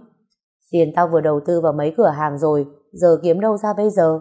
Mày xem hết bao nhiêu để tao vay anh em xem thế nào. Chú Tùng trước khi đi cũng gửi cho cháu nhiều, nhưng mà trả được nửa. Vậy mày cúp máy đi cho tao nghĩ. Nó đặt máy xuống thở dài. Ông ý đòi bao nhiêu? Nó quay ra nhìn khẽ cười nhẹ. Đủ mua mấy cái biệt thự làng mình. Tổ sư giết người à? Hốc thế bao giờ chết? Ông ý có ăn đâu, ông mang đi lo cho mình mà. Lo đếch gì hết chỗ đó. Hết hay không không biết, nhưng quan trọng được việc mình là được gái à? Chị nhé cau mày. Đếch có tiền thì làm được cái gì? Về bảo bà đúng đứng lên mà lo. Bà nói giỏi cãi giỏi lắm mà. Tao bầu bà làm thầy cãi có tiếng nhất nước Việt đấy. Mày không phải ôm rơm cho nặng bụng. Tiền thì đếch có, trên răng dưới hai quả bưởi còi. Bày đặt. Nó tự nhiên tủi thân khóc. Nhưng mà em không muốn xa anh ấy. Mày si tình quá đấy con ngu ạ. Chị không yêu bao giờ nên chị mới nói thế. Vì tao không yêu nên tao rất sáng suốt. Mày nghe rõ chưa? Tao rất chi là sáng suốt. Chị nghe nhấn mạnh cái chữ sáng suốt. Cho nên tao khuyên mày nên kệ mẹ cái bà đúng đấy. Để bà ý bán cái biệt thự năm bảy lăm nhà bà ấy đi mà chạy cho con bà. Cuối cùng bà ý sẽ nhận ra chính bà ấy làm hỏng con bà ý. Để biết mình là ai, đừng có mà lên mặt. Sao chị lại nói như thế được? Tao nói không đúng à? Nếu mày cứ lẳng lặng cho lão ấy thì nghìn đời cái bà đó cũng không có lời cảm ơn mày đâu. Làm ơn đi. Ở với bà ý chục năm rồi, bà ấy chửi cho là con ở, có sướng không? Em không quan tâm bà ấy nói gì hết. Em cần anh ấy. Vậy mày muốn làm gì thì làm. Chị nghe giận nó bỏ lên giường nằm. Nó mấy hôm không làm ăn được gì luôn. Thấy mọi thứ tối tăm quá. Chả nhẽ nó mất ông ấy thật sao? Nó đón chú Tuyên ở văn phòng luật sư. Sau khi trực tiếp nói chuyện với luật sư, chú Tuyên quay về chỗ nó khẽ thở dài. Giờ tao gọi bán cái chung cư đi, rồi xem vay mượn được ở đâu nữa. Nó đứng lên đi vào mang cái sổ tiết kiệm ra. Cái này chú Tùng gửi cho cháu, giờ đến lúc dùng được rồi. Chú Tuyên nhìn nó không nói. Đến số tiền chú đưa nó lo cho chú Tùng hồi cai nghiện, nó còn không lấy, thì giờ số tiền này nó giữ cho mình làm gì đâu. Em cũng có, để mai em đi lấy về đưa cho anh, chắc cũng không thiếu nhiều đâu. Chú Tuyên gật đầu. Giờ coi như mọi người cho nó vay, khi nào nó ra, nhất định sẽ bắt nó hoàn trả mọi người. Giờ anh vừa đầu tư coi như không còn bao nhiêu cả, mọi người thông cảm giúp anh. Không sao đâu chú. Không sao đâu anh, đây cũng là tiền anh Tùng lo cho chúng em. Giờ thấy anh Tùng như vậy, không ai nỡ bỏ. Anh cảm ơn cái tình của mọi người. Thú thực anh cũng trao đổi qua với mẹ rồi. Nhưng mà người nhà người thân họ cũng không dám cho mình vay đâu. Nên tình nghĩa của các anh em, anh thật sự rất trân trọng. Chị Nghé ngồi nhìn mấy người đang bàn tán. Cháu chẳng có tiền đâu. Bao nhiêu tiền vào cái của nợ kia hết rồi. Giờ kiếm bữa nào, lo bữa đấy. Chị Nghé thật thà. Mọi người quay ra nhìn con nấm đang chơi xếp hình. Đúng thế, để có được nụ cười hồn nhiên của nó là bao nhiêu cố gắng, bao nhiêu tiền của. Và để người lớn có nụ cười hồn nhiên là bao nhiêu yêu thương, bao nhiêu bao dung và bao nhiêu sự bình an mà người ta cần cả đời có thể cũng không làm được. Nó đi theo chú Tuyên về nhà. Đã lâu lắm rồi kể từ ngày nó bỏ theo chú Tùng, nó còn không dám về nhà nữa. Chú Tuyên đưa nó về nhà bà Đúng. Thấy nó bà Đúng đứng im, đôi mắt tròn mở to nhìn nó. Mẹ, con về bao giờ sao không nói cho mẹ? Con về mấy hôm nay nhưng bận lo cho chỗ thằng Tùng nên giờ mới về với mẹ. Thằng Tùng sao rồi? Hôm nó bị bắt mẹ có lên, nhưng người ta nói nó không muốn gặp ai. Bà Đúng mệt mỏi bám tay vào ghế ngồi xuống, đôi mắt trũng sâu, nếp nhăn nhiều và già đi trông thấy. Sao nó lại ra nông nỗi này? Bà Đúng gạt nước mắt nhìn nó rồi cúi xuống. Mẹ, mẹ đừng nghĩ gì, là do nó không làm chủ được bản thân, chứ lớn ngần ấy rồi ai xui dại được. Giờ mẹ biết làm thế nào đây? Chúng con liên lạc được với nó rồi, gặp luật sư rồi. Nhưng mà anh ấy nói cần nhiều tiền để lo cho thằng Tùng nhẹ tội. Là bao nhiêu? Chú Tuyên nhìn bà Đúng nói. Bà ấy giật mình ngã ngửa ra ghế, tự nhiên bưng mặt khóc nức nở. Con ơi là con, mày làm khổ mẹ thế này đây. Chú Tuyên ngồi đó thở dài. Nó cũng ngồi im không nói gì. Mẹ đừng lo, giờ chúng con có gần đủ tiền rồi. Cái Na nó đưa cho, bạn bè thằng Tùng cũng gần đủ. Bà Đúng nhìn nó ánh mắt đầy cảm kích, không hận thù như trước kia. Nó vẫn im lặng cúi xuống không nói gì. Giờ chỉ thiếu một ít thôi, mẹ vay giúp con. Vay được ở đâu bây giờ? Đi vay người ta nói nó tủ tội không có tương lai. Cho vay biết bao giờ mà lấy lại được. Chú Tuyên thở dài, nó vẫn ngồi im. Cả ba rơi vào im lặng. Cuối cùng chú Tuyên cũng nghĩ ra, quay lại bảo với bà Đúng. Mẹ, mẹ bán mảnh đất này đi. Bà Đúng tròn mắt nhìn chú Tuyên. Nhà mình trưởng họ, bán đi lấy gì nhang khói tổ tiên với bố mày. Tổ tiên các cụ cũng không phản đối đâu. Để nó đi tù mấy chục năm mới là có lỗi với tổ tiên mẹ ạ. Mẹ không đồng ý đâu. Mẹ ăn nói thế nào với cả họ đây? Mẹ, hay để con gọi người. Tiền đến đâu bán đến đấy. Bớt lại cho mẹ chỗ ở. Nếu mẹ không thích thì con đón mẹ sang ở kia với chúng con. Thôi vợ mày ghê lắm, nó nói xa xả cả ngày tao không chịu được. Thế cái Na nó hiền lành tốt tính mẹ cũng chê, mẹ muốn cái gì? Giờ còn lựa chọn nào nữa hả con? Con mình nó như thế rồi, đi ra ngoài người ta xì xào, người ta cười, người ta dè bỉu, mẹ không dám đi đâu. Bà đúng thở dài, giờ lại bán đất nữa, mẹ biết nhìn hàng xóm thế nào? Mẹ, cứ sống hàng xóm, hàng xóm là thế nào? Họ nuôi mẹ cả đời được không? Ốm đau cùng lắm cho mẹ vài trăm nghìn, xong ai chăm mẹ cả đời? Mẹ cứ sống mà sợ miệng thiên hạ thì mệt mỏi lắm. Mẹ không đúng ngay từ đầu khi sợ thiên hạ nó bàn tán, giờ mới hỏng như thế này đấy. Con trách mẹ đúng không? Bà đúng nức nở. Con không trách mẹ, nhưng con muốn mẹ đừng nghe ai khác, vì con mình là đủ rồi, mẹ thấy được không ạ? Bà đúng gật đầu. Giờ con gọi người xem đất. Bà đúng ngồi dậy, để mẹ bàn với các bác được không? Chứ giờ... Mẹ! Chú Tuyên lại quát. Nó đứng lên bước lại gần bà đúng. Cái việc mà nó dũng cảm lắm mới làm được, giờ thì vì người đàn ông đó mà nó bất chấp tất cả. Cháu xin bà. Nó cố mở miệng nói, cháu xin bà hãy cứu chú ấy. Bà đúng nhìn nó ngại ngại, không nói câu gì. Mẹ ơi, giờ mẹ phải nghĩ chúng nó khổ như thế nào. Cái Na nó ở với mẹ, thay chúng con chăm sóc mẹ bao nhiêu năm, giờ nó thương nhau cũng không có gì sai hết. Họ hàng mấy đời rồi, mà thiên hạ nói kệ họ. Bà đúng nghĩ mà khóc, tay gạt nước mắt. Nó cũng khóc, nó nhớ lại cái hồi nó còn bên bà ấy. Bà ấy thật ra cũng không đối xử tệ mạt với nó bao giờ. Cháu xin bà, cháu không muốn chú ấy khổ thêm nữa. Bà đúng khóc ngẩng lên nhìn nó, miệng ngập ngừng. Con còn thương nó không? Con còn giận ta nữa không? Nó nghĩ một hồi rồi khẽ mở miệng. Không, vậy bán nhà đi Tuyên. Bà đúng đứng lên nắm tay nó kéo ngồi xuống. Xin lỗi con, ta sai rồi, ta làm khổ các con rồi.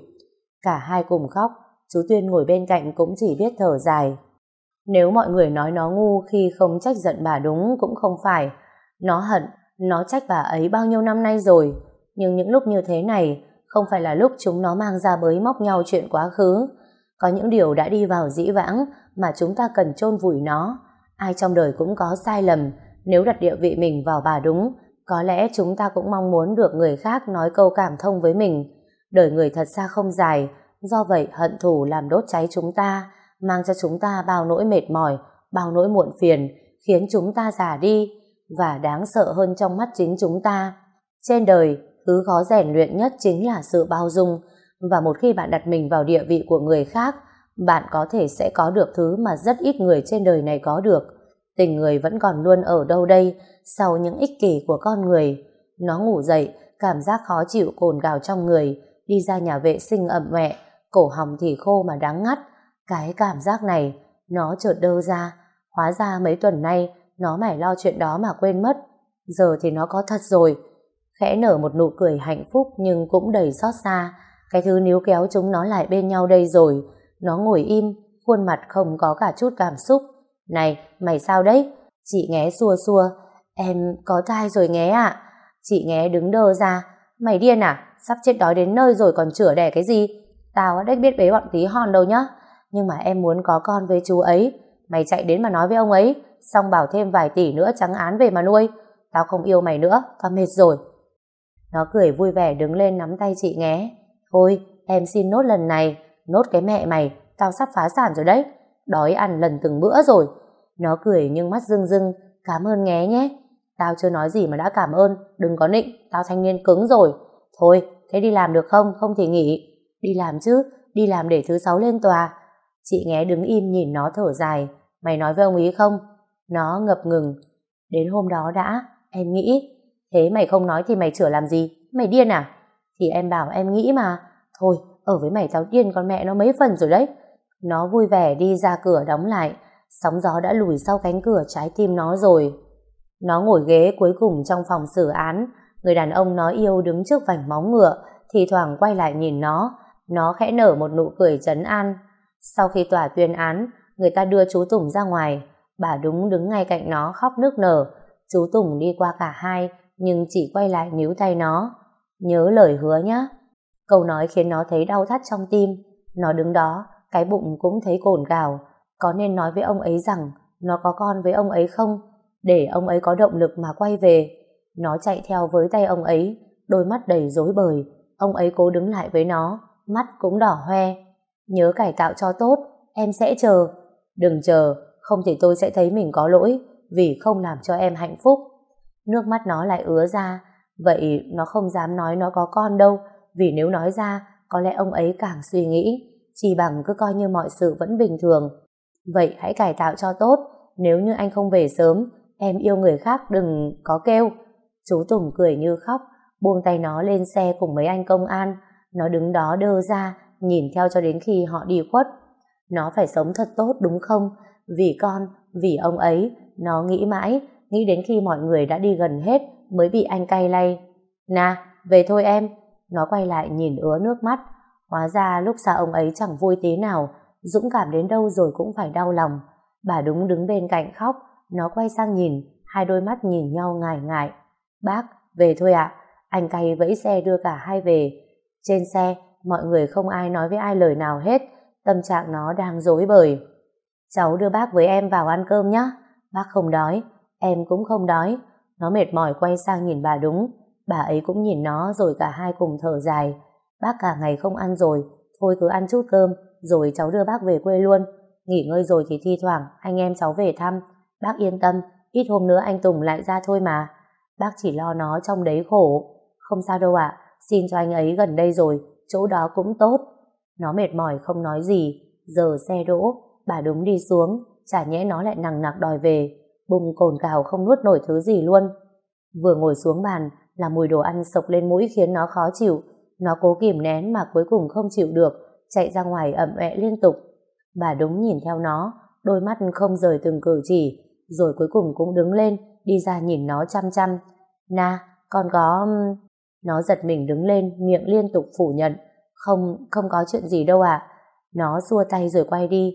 Bà Đúng đứng im, nước mắt chảy ra. Ta biết ta sai, không có tư cách để con tha thứ. Nhưng mà nó là cháu ta, xin con hãy cho ta nhận cháu. Bà Đúng dưng dưng nghẹn ngào. Nó đứng im, đấu tranh với lòng mình nhiều lắm. Anh Cay đứng bên nghe vậy cũng tiến lại. Na, anh Tùng giờ đã thế rồi, giờ em thay anh ấy chăm sóc con, chăm sóc mẹ già, đừng để anh ấy suy nghĩ nữa. Đã có con với nhau thì trách nhiệm cũng là của chung rồi, mẹ của ai thì cũng là mẹ. Giờ bác cũng thương em nhiều rồi.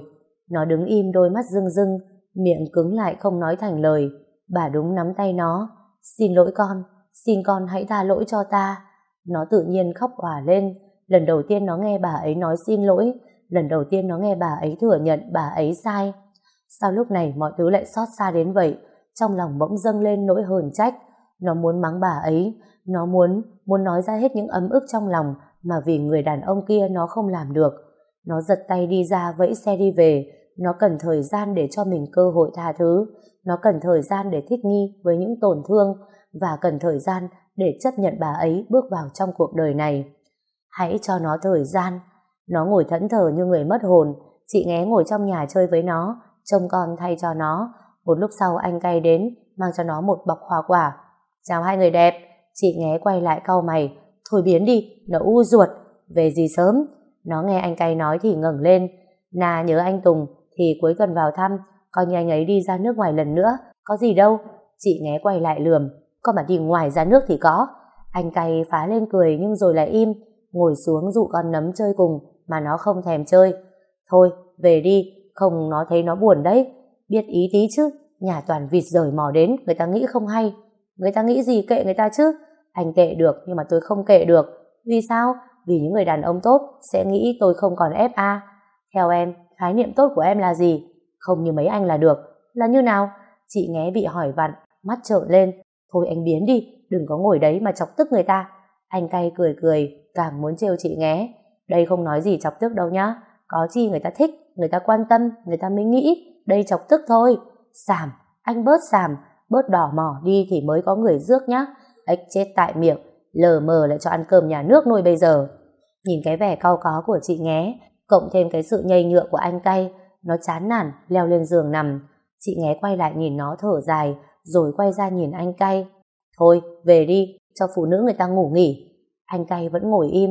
Nhanh nhanh lên để người ta cởi áo đi ngủ đây. Định cởi trần đi ngủ như con trai à? Ờ, vậy cởi đi, chốc anh về. Chị Nghé cau mày leo xuống dưới đất xỏ dép, đi ra cửa vẫy vẫy anh Cay. Này, ra đây bảo. Anh Cay đứng lên, đi theo. Ra đến cửa thì chị Nghé nhanh chân bước vào, đóng cửa cái rầm, rồi thò cổ ra cửa sổ nói vọng ra: "Cảm ơn hồn mang cho xin hoa quả, giờ mời hồn về cho, khuyến mại thêm ít gạo muối nhá. Tiễn vong, tiễn vong."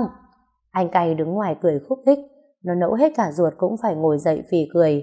Bà nghé này, càng thế người ta càng thích thì có, buồn cười thật, cái tính chả giống ai luôn. Nó ngén ngẩm lắm nhưng cố đi làm, bao nhiêu tiền dồn hết vào lo cho người đàn ông ấy. Giờ nếu không làm, lấy gì lo cho con nấm, huống chi còn đứa bé trong bụng. Được cái ông trời thương nó, cơn nghén cũng qua đi rất nhanh. Nó chăm chỉ đi làm, chỉ có điều nó không dám vào thăm chú, nó cũng không dám về nhà thăm bố và các em. Bố nếu biết nó có con với chú Tùng, không biết còn giận nó thế nào nữa. Nhưng thôi, ai cũng chỉ sống có một đời, nếu như có thể tìm thấy một người mình yêu hết lòng và người ta yêu mình sâu sắc, vậy đã quá mãn nguyện rồi. Cha nó bây giờ còn khỏe, còn dì và các em chăm sóc, nó vẫn có thể yên tâm. Sau này nếu cha nó mà đau bệnh, nhất định nó sẽ quay về chăm sóc, cũng như trả ơn cha đã sinh thành dưỡng dục. Người ta thật ra chỉ cần nhau những lúc đau ốm, những lúc không có ai để dựa vào. Bà đúng thỉnh thoảng mới lên thăm chú Tùng, mỗi lần như vậy thường nhờ anh cay đưa vào thăm mẹ con nó, mang cho mẹ con nó nào rau nào trứng, và cũng nghe nó mà không nói với chú Tùng chuyện nó có con. Nó đi làm đến tối mịt, con nấm cũng phải nhờ mấy cô chú xóm trọ đến đón giúp về. Thấy lóc cóc cái xe lúc tối muộn, bà đúng đi ra: "Sao con không nghỉ sớm về mà nghỉ ngơi?" Nó giật mình ngẩng lên: cháu cháu bụng mang dạ chửa, làm ít thôi." "Vâng." Nó cúi xuống ngải ngại: "Cháu không sao đâu, cháu khỏe mà." "Phải ăn uống nghỉ ngơi đầy đủ con mới khỏe được." Nó gật đầu mời bà vào nhà. Trong nhà túi lớn túi bé được bày la liệt, nào rau, nào trứng, nào thịt, hoa quả có đủ. Nó ngải ngại nhìn bà đúng: "Sao bà cho cháu nhiều thế? Rau trong vườn nhà mình, còn hoa quả thì ta mua của mấy bác có vườn nhà, sạch lắm, mấy con gà để trong tủ lạnh mà ăn dần." Chị nghé đi vào nhanh mồm: "Cháu xin." Nó ngẩng lên ngài ngại, tính nói lần sau bà đừng cho nữa, nhưng chị nghé nhéo nó: "Thôi, bà cho rồi thì nhận đi, dù sao bà cũng mang mấy chục cây số lên cho, mà cho cháu bà chứ không cho mày, không có cháu bà thì mày chờ đấy, sung chưa dụng đến mồm đâu nhá." "Ê ê," anh cày ra hiệu cho chị nghé: "Ta nói thế không đúng à?" Chị nghé hỏi lại, nó ngập ngừng: "Cháu xin, nhưng giờ muộn rồi, anh cay đưa bà về, cháu tắm xong ăn rồi đi ngủ, mai cháu đi làm ạ." À. Bà đúng nhìn nó xót xa, không nói thêm gì mà đứng lên đi ra cửa, quay lại nhìn nó rồi lại quay đi.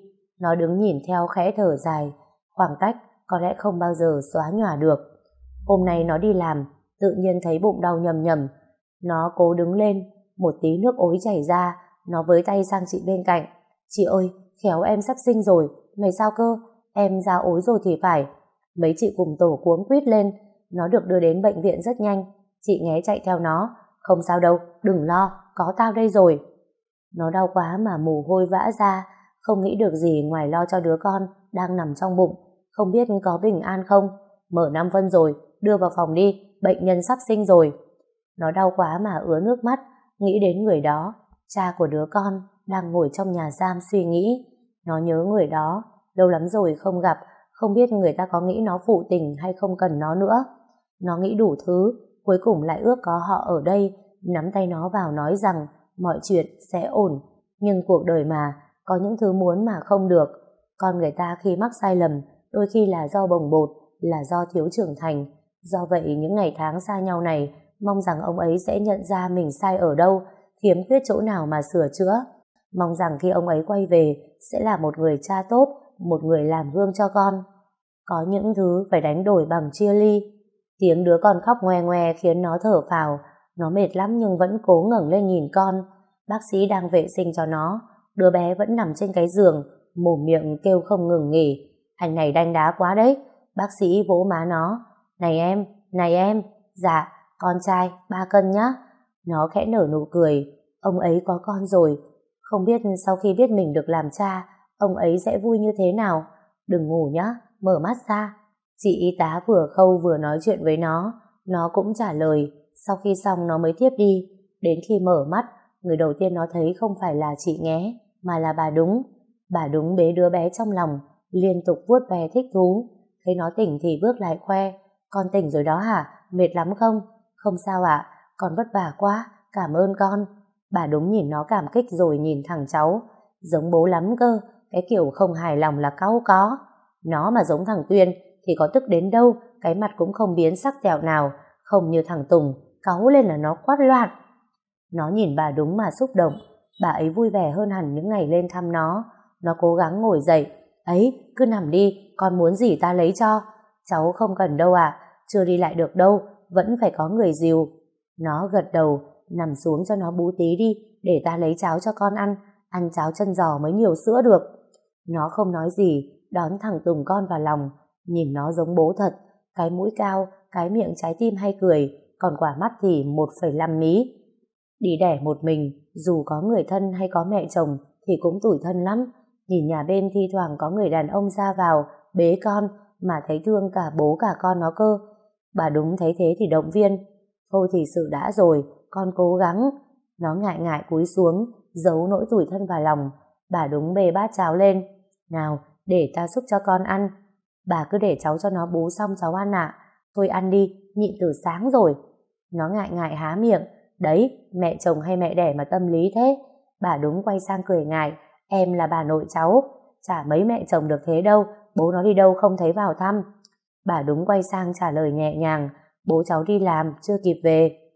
Nó ngại ngại cúi xuống, tay bế đứa con vẫn đang ngủ khì khì. Nỗi xót xa lại dâng lên. Phụ nữ sau sinh hay nghĩ nhiều, nhưng nếu nói bố cháu đang ngồi tù thì người ta lại xa lánh, mà nói bố cháu đi làm thì lại thấy thương thương. Thôi đành vậy, nó không có mẹ, chị Nghé phải đi làm, cho nên bà đúng lên chăm nó.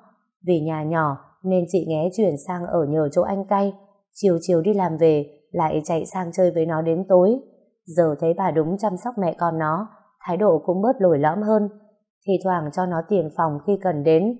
Những đêm Tùng con quấy, bà nhận bế cháu cho nó nghỉ. Nó ngồi đó nhìn bà, vừa ngồi ôm thằng bé vừa ngủ gật mà thấy thương. Bao nhiêu giận hờn cũng vì thế mà tiêu tan đi nhiều lắm. Nó cảm nhận được bà ấy có sự thay đổi, sự chân thành. Đời người đúng là lúc khó mới thấy mặt nhau. Có lẽ giờ bà ấy đã nhận ra sai lầm của mình. Mong đừng có vì vinh hoa, đừng nghe ai nói ra nói vào mà một lần nữa quay lưng lại. Hôm nay bà đúng đi thăm chú Tùng về, thấy nó thì ngồi xuống, tay vuốt ve đứa cháu. Lâu lâu mới vào thăm nó mà thấy thương quá. Chú ấy giờ thế nào rồi ạ? À? Nó khỏe, béo ra nhiều, cũng vui vẻ tươi tắn hơn trước. Nhưng nhìn nó ta cứ thấy thương thương, muốn nói với nó chuyện thằng Tùng con, mà sợ nó giận. Nó ngồi im không nói gì. Na này, ta chỉ kể với nó là giờ ta đang ở cùng con. Nó ngẩng lên nhìn. Vậy chú ý nói gì? Nó nói là... Bà đúng ngập ngừng, nó chỉ chờ đợi. Tùng nó nói là nếu con còn thương, con còn chờ thì nó sẽ cố gắng hơn nữa. Nó cúi xuống tủi thân khóc. Na, dạ, nó bảo nó xin con hãy tha thứ cho ta. Ta biết nó còn giận ta hơn cả con, nhưng mà vì con mà nó cố vui vẻ. Bà đúng nghẹn ngào. Na, con tha thứ cho ta nhé. Nó cúi xuống khóc. Bà đúng đứng lại, nắm tay nó nghẹn ngào. Tha thứ cho ta, chúng ta bắt đầu lại. Làm con dâu ta được không? Con người ta dùng hận thù đổi lấy hận thù, dùng yêu thương đổi lấy yêu thương, và có khi người ta dùng yêu thương để hóa giải hận thù. Người ta chỉ đáng trách khi biết mình sai mà không chịu sửa chữa, biết mình không đúng mà không thừa nhận, bất chấp quay lưng sẽ nhận hậu quả khôn lường. Nó đứng lặng trước cánh cổng to lớn, bàn tay nắm lấy tay hai đứa trẻ. Chỉ vài giây phút nữa thôi, cánh cổng ấy sẽ mở ra, người đàn ông nó chờ đợi sẽ quay về với nó. Đã rất lâu rồi nó không gặp họ, bởi nó không muốn tạo thêm áp lực cho người ấy. Nó không muốn anh sống trong cảnh nhớ thương day dứt vì đã để nó sinh con một mình. Hy sinh vì người không cần mình thì thật lãng phí, nhưng hy sinh vì người mình yêu thì rất đáng có. Khi chúng nó còn trẻ, cảm giác đón nhau ở sân bay bồi hồi một, thì sau những tổn thương, chúng ta hoàn thiện bản thân hơn, trưởng thành hơn, cảm giác đón nhau lại bồi hồi gấp chục lần. Đúng mười giờ, tiếng cánh cổng ấy động đậy. Người đàn ông bước ra với cái ba lô, là cái ba lô nó đã chuẩn bị sẵn để gửi vào. Bộ quần áo đã là cẩn thận, dáng người cao lớn, đang quay lại cúi chào anh công an gác cổng, rồi quay ra, giật mình khi thấy nó đứng đó. Người ta đơ ra, nó đôi mắt đã đầy những nước, mở đi, chỉ thấy một bóng dáng cao lớn, đứng cách nó vài mét, không nhúc nhích. Cái bóng dáng quen thuộc ấy, không biết người ta có gầy đi, già hơn không? Nó không nhìn được nữa, nó xúc động, nó nghẹn ngào. Hai đứa trẻ buông tay nó ra, Bé Nấm đưa tay dắt em tiến lại. Thằng bé đôi mắt tròn xoe, cái miệng trúng chím, chân lon ton đi như chạy. Nước mắt nó đã trào ra. Nó đã nhìn được ba người họ. Thằng bé con tiến lại, ngẩng lên nhìn người đàn ông cao lớn trước mặt. Suy nghĩ một hồi rồi bi bô gọi: "Ba!" Người đàn ông bất ngờ đến không thể bất ngờ hơn, cúi xuống nhìn thằng bé, rồi nhìn mẹ nó, tay nắm chặt lấy hai bàn tay nhỏ. Ánh mắt bất ngờ nhưng cũng đầy biết ơn, nước mắt rơi ra đầy trên khuôn mặt. "Ba, ba đã về." Con Nấm vòng tay ôm lấy chân tay ông ấy. Thằng em thấy thế cũng làm theo: "Ba, về, về." Ông ấy ngồi xuống ôm lấy hai đứa con, rồi hai tay bế bổng chúng lên bước lại, ánh mắt như muốn nói một điều gì đó rất xúc động. "Sao không nói với anh? Em muốn tặng anh một món quà bất ngờ ngày trở về." Nó gạt nước mắt khẽ cười. Người đàn ông xúc động mà bật khóc. Nó vòng tay ôm eo, ôm siết chặt lấy ông ấy. Mặt trời đã lên rồi, những cơn gió thu thổi se se lạnh. Mùa đông này nó không còn cảm giác cô đơn nữa đâu. Bạn biết không, khi người ta chẳng có gì trong tay, con người cũng trở nên bi lụy, phụ thuộc và không có tiếng nói. Quan trọng nhất là khi người ta không có tiền, người ta không nhận được sự cảm thông yêu quý của bất cứ ai. Xã hội đã vốn dĩ không công bằng, lại càng bất công khi phân biệt đối xử. Trên đời này không có cái gì hoàn toàn đúng, cũng không có cái gì hoàn toàn sai, chỉ là người ta hiểu nó theo chiều hướng như thế nào, chấp nhận thay đổi hay cố chấp. Bản thân những quan niệm cổ hủ tạo nên một cách hiểu hạn hẹp, khiến cho con người ta trở nên ích kỷ, suy nghĩ cá nhân, không chịu mở lòng mà nghĩ cho địa vị của người khác. Và người ta chẳng bao giờ thừa nhận là mình đã sai, khi buông những lời cay đắng, khi kỳ thị số phận một con người, khi hắt hủi những kẻ không còn gì để mất. Và bạn có biết rằng trên đời này chẳng có gì đau đớn và bào mòn con người ta giỏi bằng hai chữ tổn thương. Yêu một người nhất thiết chỉ có thể yêu bốn phần, còn một phần hãy giành lấy yêu chính bản thân. Thế mà cớ sao ta nhiều khi lại cứ dồn hết cả thảy yêu thương về phía một người, để rồi khi nỗi đau lên tiếng thì vỡ òa chẳng kịp. Phụ nữ dù mạnh mẽ thế nào thì bên trong cũng mong manh như một đóa hồng. Tổn thương viết xuống mặt giấy chỉ cần vài giây, ấy thế mà sao phải mất đến vài tháng, đôi khi vài năm để xóa được hai chữ đau thương ấy trong lòng. Cuộc đời vốn thế, không phải cái gì người ta muốn đều có được, không phải những gì người ta cố gắng đều được đền đáp, không phải ước mơ nào mà người ta dốc lòng làm cũng trở thành hiện thực. Con người thường không thoát khỏi cái quy luật của thời gian, cũng như những chi phối của lý trí hay cảm xúc.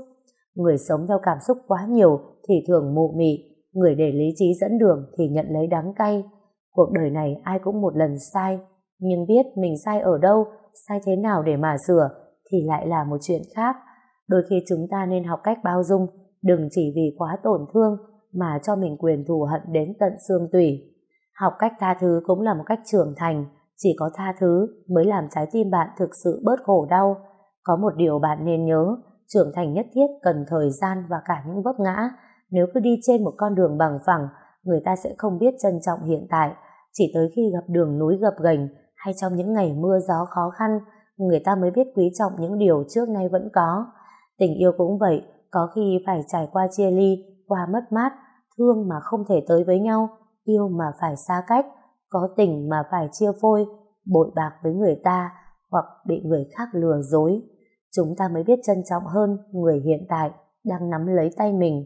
Vì vậy, tôi luôn cho rằng tính cách tạo nên số mệnh. Trong tình yêu, hạnh phúc hay đau khổ cũng là do bản thân. Chúng ta không thể nào đổ lỗi cho bất kỳ ai chỉ vì chúng ta đau khổ, còn họ thì không. Mọi chuyện đều có căn nguyên của nó. Việc cần thiết nhất trong cuộc đời này là sửa lỗi để hoàn thiện mình hơn. Nếu chúng ta hướng đến điều tốt đẹp thì cuộc đời cũng sẽ trở nên tốt đẹp. Nó cùng chú Tùng trở về nhà. Cái việc mà chúng nó sẽ phải đối mặt đó là sự thật. Nghe tin chúng nó về, người làng đã đứng ngó nghiêng rất đông. Tiếng rèm pha vì chuyện thằng tù, thằng nghiện về làng, vì chuyện chú cháu yêu nhau, chuyện gái có chồng yêu được trai tân, đủ thứ lời lẽ mà không mấy ai có thể vượt qua được. Niệm thiên hạ thật đáng sợ, con người đôi khi cũng có cách hiểu hạn hẹp vô cùng. Nếu bạn yêu một người đàn ông từng nghiện hút, từng ngồi tù và giờ không có gì trong tay, thì bạn nghĩ sao? Nó nghe câu hỏi này từ chú Tùng, chợt mỉm cười xoa đầu. Vậy em sẽ bỏ đi theo người khác. Chú Tùng mím môi cau mày lườm nó. Đừng có mà hư như thế. Nó cười cười vui vẻ, nhưng rồi quay ra hỏi lại.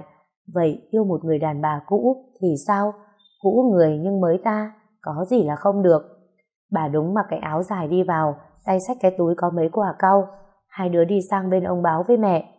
Cái tiếng ông Báo nghe thật buồn cười, vì giờ cháu lại ngang hàng với thím, nghe cũng ngộ thật.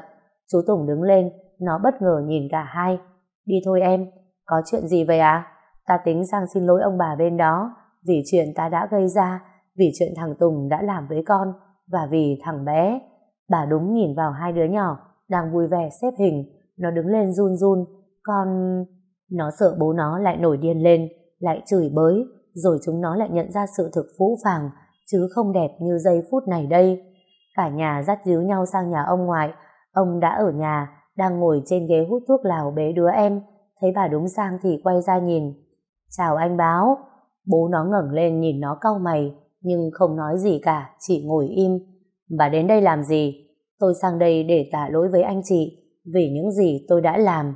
Thôi, người chết đã chết rồi, đừng nhắc đến nữa, bà về đi. Không, anh Báo. Bà đúng đưa tay ngăn lại, tiếng nói ngập ngừng. Tôi, tôi đã suy nghĩ rất nhiều rồi. Tôi biết, quả báo tôi đã nhận được, như thế với tôi còn rất nhẹ. Con cái chúng ta đã chịu khổ vì tôi, tôi áy náy lắm. Giờ muốn sang xin anh thứ lỗi, mong anh nhận lời cho lòng tôi thanh thản.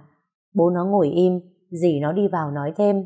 Thôi anh ạ, à, chuyện đã qua lâu rồi, giờ mình là cha mẹ, là ông bà, có gì bỏ quá cho nhau, niệm Phật thành Phật anh ạ. À.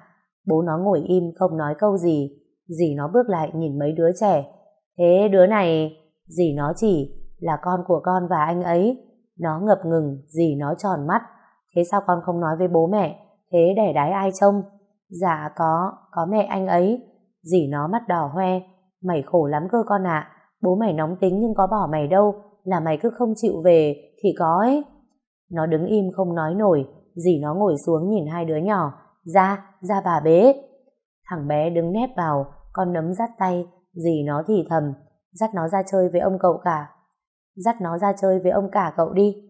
Con nấm dắt thằng bé đi ra. Bố nó nhìn thấy thế thì nhìn cháu chăm chăm, rồi đưa tay với hai đứa bé. Lại đây với ông. Nó đứng đó xúc động đến rơi nước mắt. Bà đúng đứng trước bàn thờ, đặt quả cau và thắp nén nhang, rồi quỳ xuống vái lại mẹ nó, người đã sinh ra nó, đã nuôi dưỡng nó. Nụ cười của mẹ nó khiến nó ấm lòng.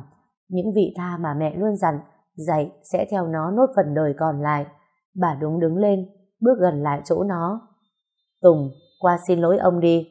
Chú Tùng ngập ngừng bước lại. Bố nó ngẩng lên, tay vẫn cầm mấy cái đồ chơi, chơi với ba đứa bé. Anh... Chú Tùng quỳ xuống đó, đôi mắt bố nó vẫn không phản ứng gì. Chú, sao chú lại làm thế? Mẹ nó tiến lại đỡ. Không, chị cứ để em, là em sai nhiều nhất trong chuyện này. Chú Tùng nhìn bố nó rồi cúi xuống. Trước là em gọi là anh, sau em xin phép gọi anh là bố. Chú Tùng ngập ngừng, hai tay để lên đùi cực kỳ nghiêm túc. Là con yêu Na trước, Na cũng nói chuyện hai nhà có họ, nhưng con nghĩ chúng con quá ba đời rồi, con không nghĩ mọi chuyện lại đi xa đến vậy. Con xin lỗi bố, con xin lỗi mẹ, con xin tạ lỗi trước vong linh mẹ để mẹ tha thứ cho con. Xin lỗi bố vì chúng con chưa được sự đồng ý của bố đã có cháu. Giờ con cho dù con đã có vết đen, nhưng con hứa với bố sẽ thương Na, chăm sóc cho Na cả đời, không để bố mẹ và Na thất vọng. Xin bố hãy tha thứ cho con. Nó nước mắt lưng tròng, dì nó kéo tay. Thôi ra đi. Nó bước lại quỳ bên cạnh chú. Xin bố tha lỗi cho chúng con. Bố nó nhìn hai đứa chăm chăm, đôi mắt đầy những suy nghĩ, khẽ thở dài. Đứng lên đi, bố, đứng lên đi. Sai thì đã sai rồi, biết sai mà sửa là được.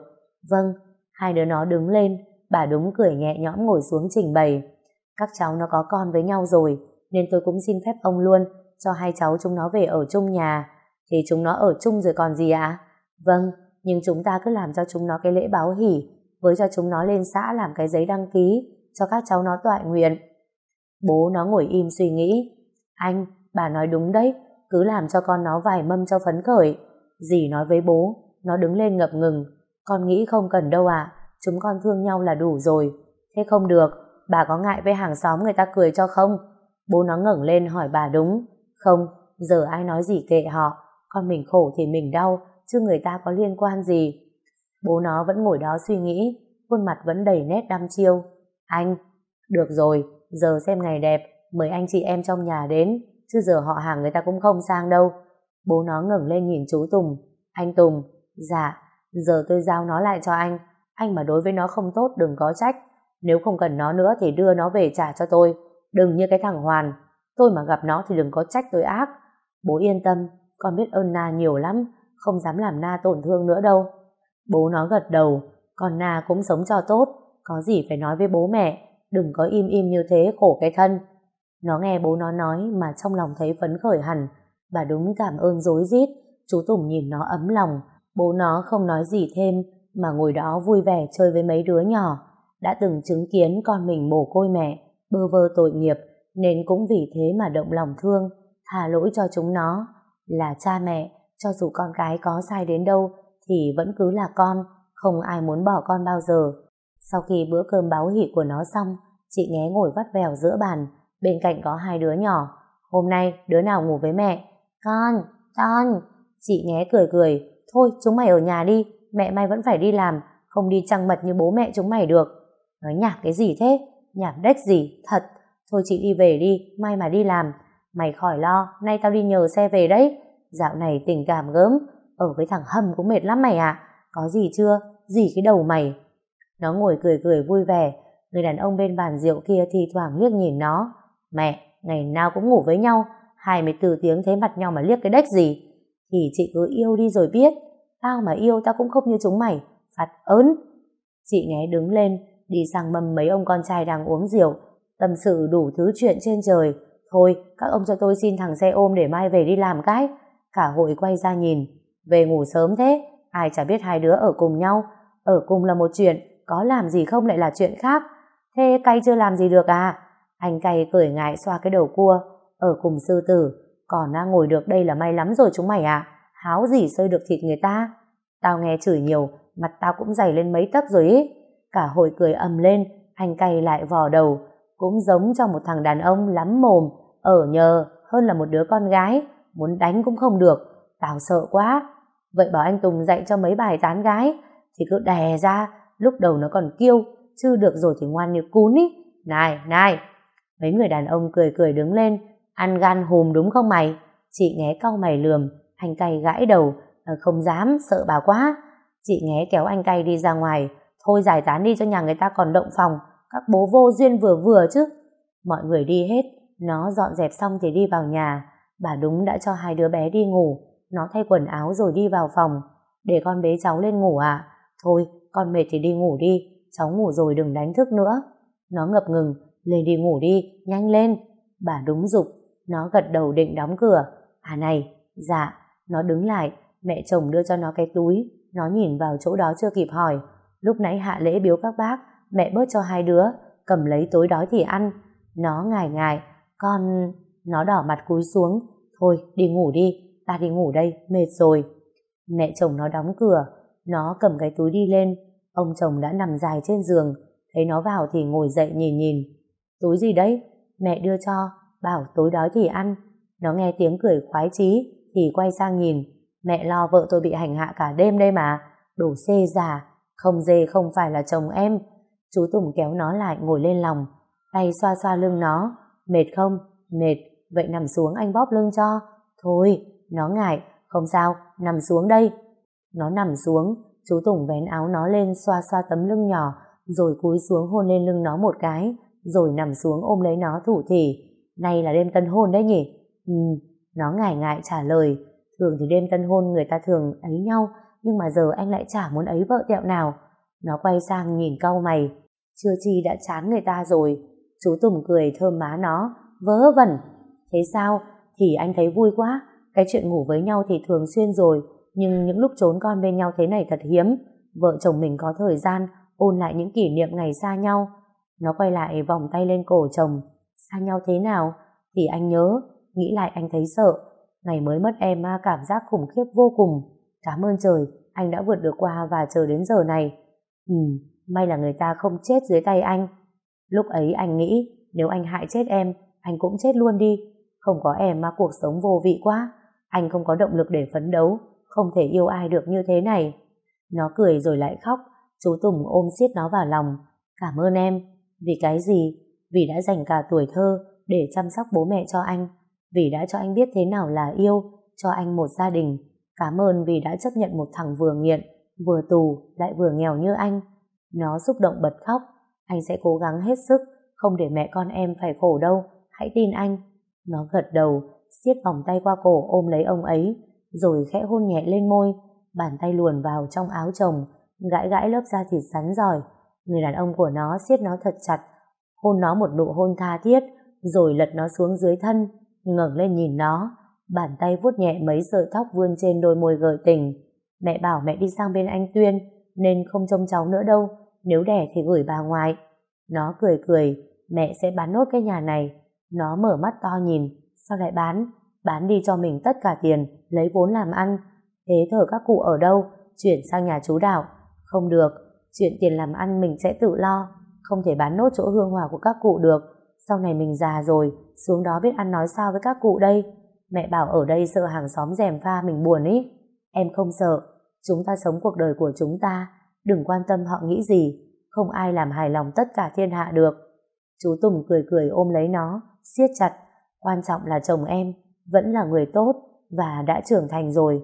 Chỉ cần mình sống tốt thì mình sẽ chứng minh cho mọi người thấy họ đã nghĩ sai về mình. Đúng vậy, Na của anh đã lớn thật rồi. Nó cười tình tứ, chồng em cũng trưởng thành rồi. Chú Tùng cười nham nhở, trưởng thành tức là già đi, yếu hơn rồi hay sao ấy? Ngày xưa năm sáu cái một đêm vẫn bình thường, mà giờ không biết có làm được không? Để thử xem cái nào. Chú Tùng cười cúi xuống kéo áo nó, bàn tay vuốt ve cơ thể nó. Nó nhắm mắt lại. Ngày hôm nay chúng nó chính thức làm vợ chồng sau bao nhiêu sóng gió. Nó chợt dừng lại, đôi mắt đê mê nhìn ngắm người đàn ông nó yêu. Anh đây rồi, ngay trước mắt, có phải là mơ không? Anh Tùng lò gạch. Vâng, có phải anh Tùng lò gạch không? Vâng, thưa thị nở. Nó khúc khích cười, vòng tay đón nhận tình yêu mà người đàn ông nó yêu mang đến. Anh là mối tình đầu và là mối tình cuối, là mối tình đầy tha thiết nhưng cũng đầy trái ngang. Xuyên suốt những thăng trầm của cuộc đời, nó mới thấy con người ta đáng sợ nhất chính là ở lời lẽ cay nghiệt, chính là ở cách hiểu ích kỷ, lòng tham vô đáy và không thể cảm thông với ai. Chỉ vài lời nói cũng khiến người ta phải đau khổ, mang tổn thương suốt cả cuộc đời. Do vậy, mỗi khi chúng ta trách móc ai, xin hãy đặt mình vào vị trí của họ, chắc chắn bạn sẽ nhận thấy mình có thể cảm thông. Và nó nhận ra một điều, khi bị dồn vào bước đường cùng, khi lòng tin dành cho con người gần như đã cạn kiệt, thì ở đâu đó vẫn có những người sẵn sàng giang tay ra giúp đỡ nó. Ở đâu đó vẫn còn những người để nó tin rằng tình người vẫn luôn hiện hữu, rằng bạn không hề cô đơn giữa cuộc đời này. Tôi tự nhiên lại thấy có một sự trùng hợp rất dễ thương ở đây. Anh Tùng lò gạch có giống anh Chí Phèo sống trong cái lò gạch cũ, người đàn ông mang đầy những vết sẹo, thương tích do cuộc đời để lại, những con người được cho là tận cùng của xã hội và gặp nhau khi đã mang nhiều tổn thương. Tình yêu không xa hoa, nhưng sâu thẳm trong đó chính là tình người, là sự cảm thông, là đấu tranh để tìm lại một con người đích thực, khao khát vượt qua và thay đổi những định kiến cổ hủ của một thế hệ cũ. Mong rằng chúng ta sống ở một thế hệ mới sẽ có cái nhìn tốt đẹp hơn về hành động của con trẻ, cho những người lầm lỡ, bởi bất cứ ai trên cuộc đời này cũng có thể mắc sai lầm, quan trọng là họ sẵn sàng sửa chữa thì mọi thứ đều có thể bắt đầu lại được. Trong ánh bình minh đang hé ngoài cửa sổ, vòng tay ai đó vẫn ôm lấy nó, đủ to lớn, đủ bao dung, đủ yêu thương để nó thấy mình là người hạnh phúc nhất. Người đàn ông khẽ thơm lên trán nó. Bình minh lên rồi vợ ơi, anh đã giữ lời hứa nhá, anh đã về. Vâng, các bạn vừa lắng nghe tập cuối câu chuyện Hứa Đi Anh Sẽ Về của tác giả Hà Quỳnh Vân trên kênh Chuyện Hay ba S, diễn đọc Kim Thanh. Các bạn đừng quên like, comment, đăng ký để Kim Thanh có thêm nhiều động lực đọc thêm nhiều chuyện mới. Các bạn cũng đừng quên ấn vào hình quả chuông để nhận thông báo có chuyện sớm nhất nhé. Xin chào và hẹn gặp lại các bạn.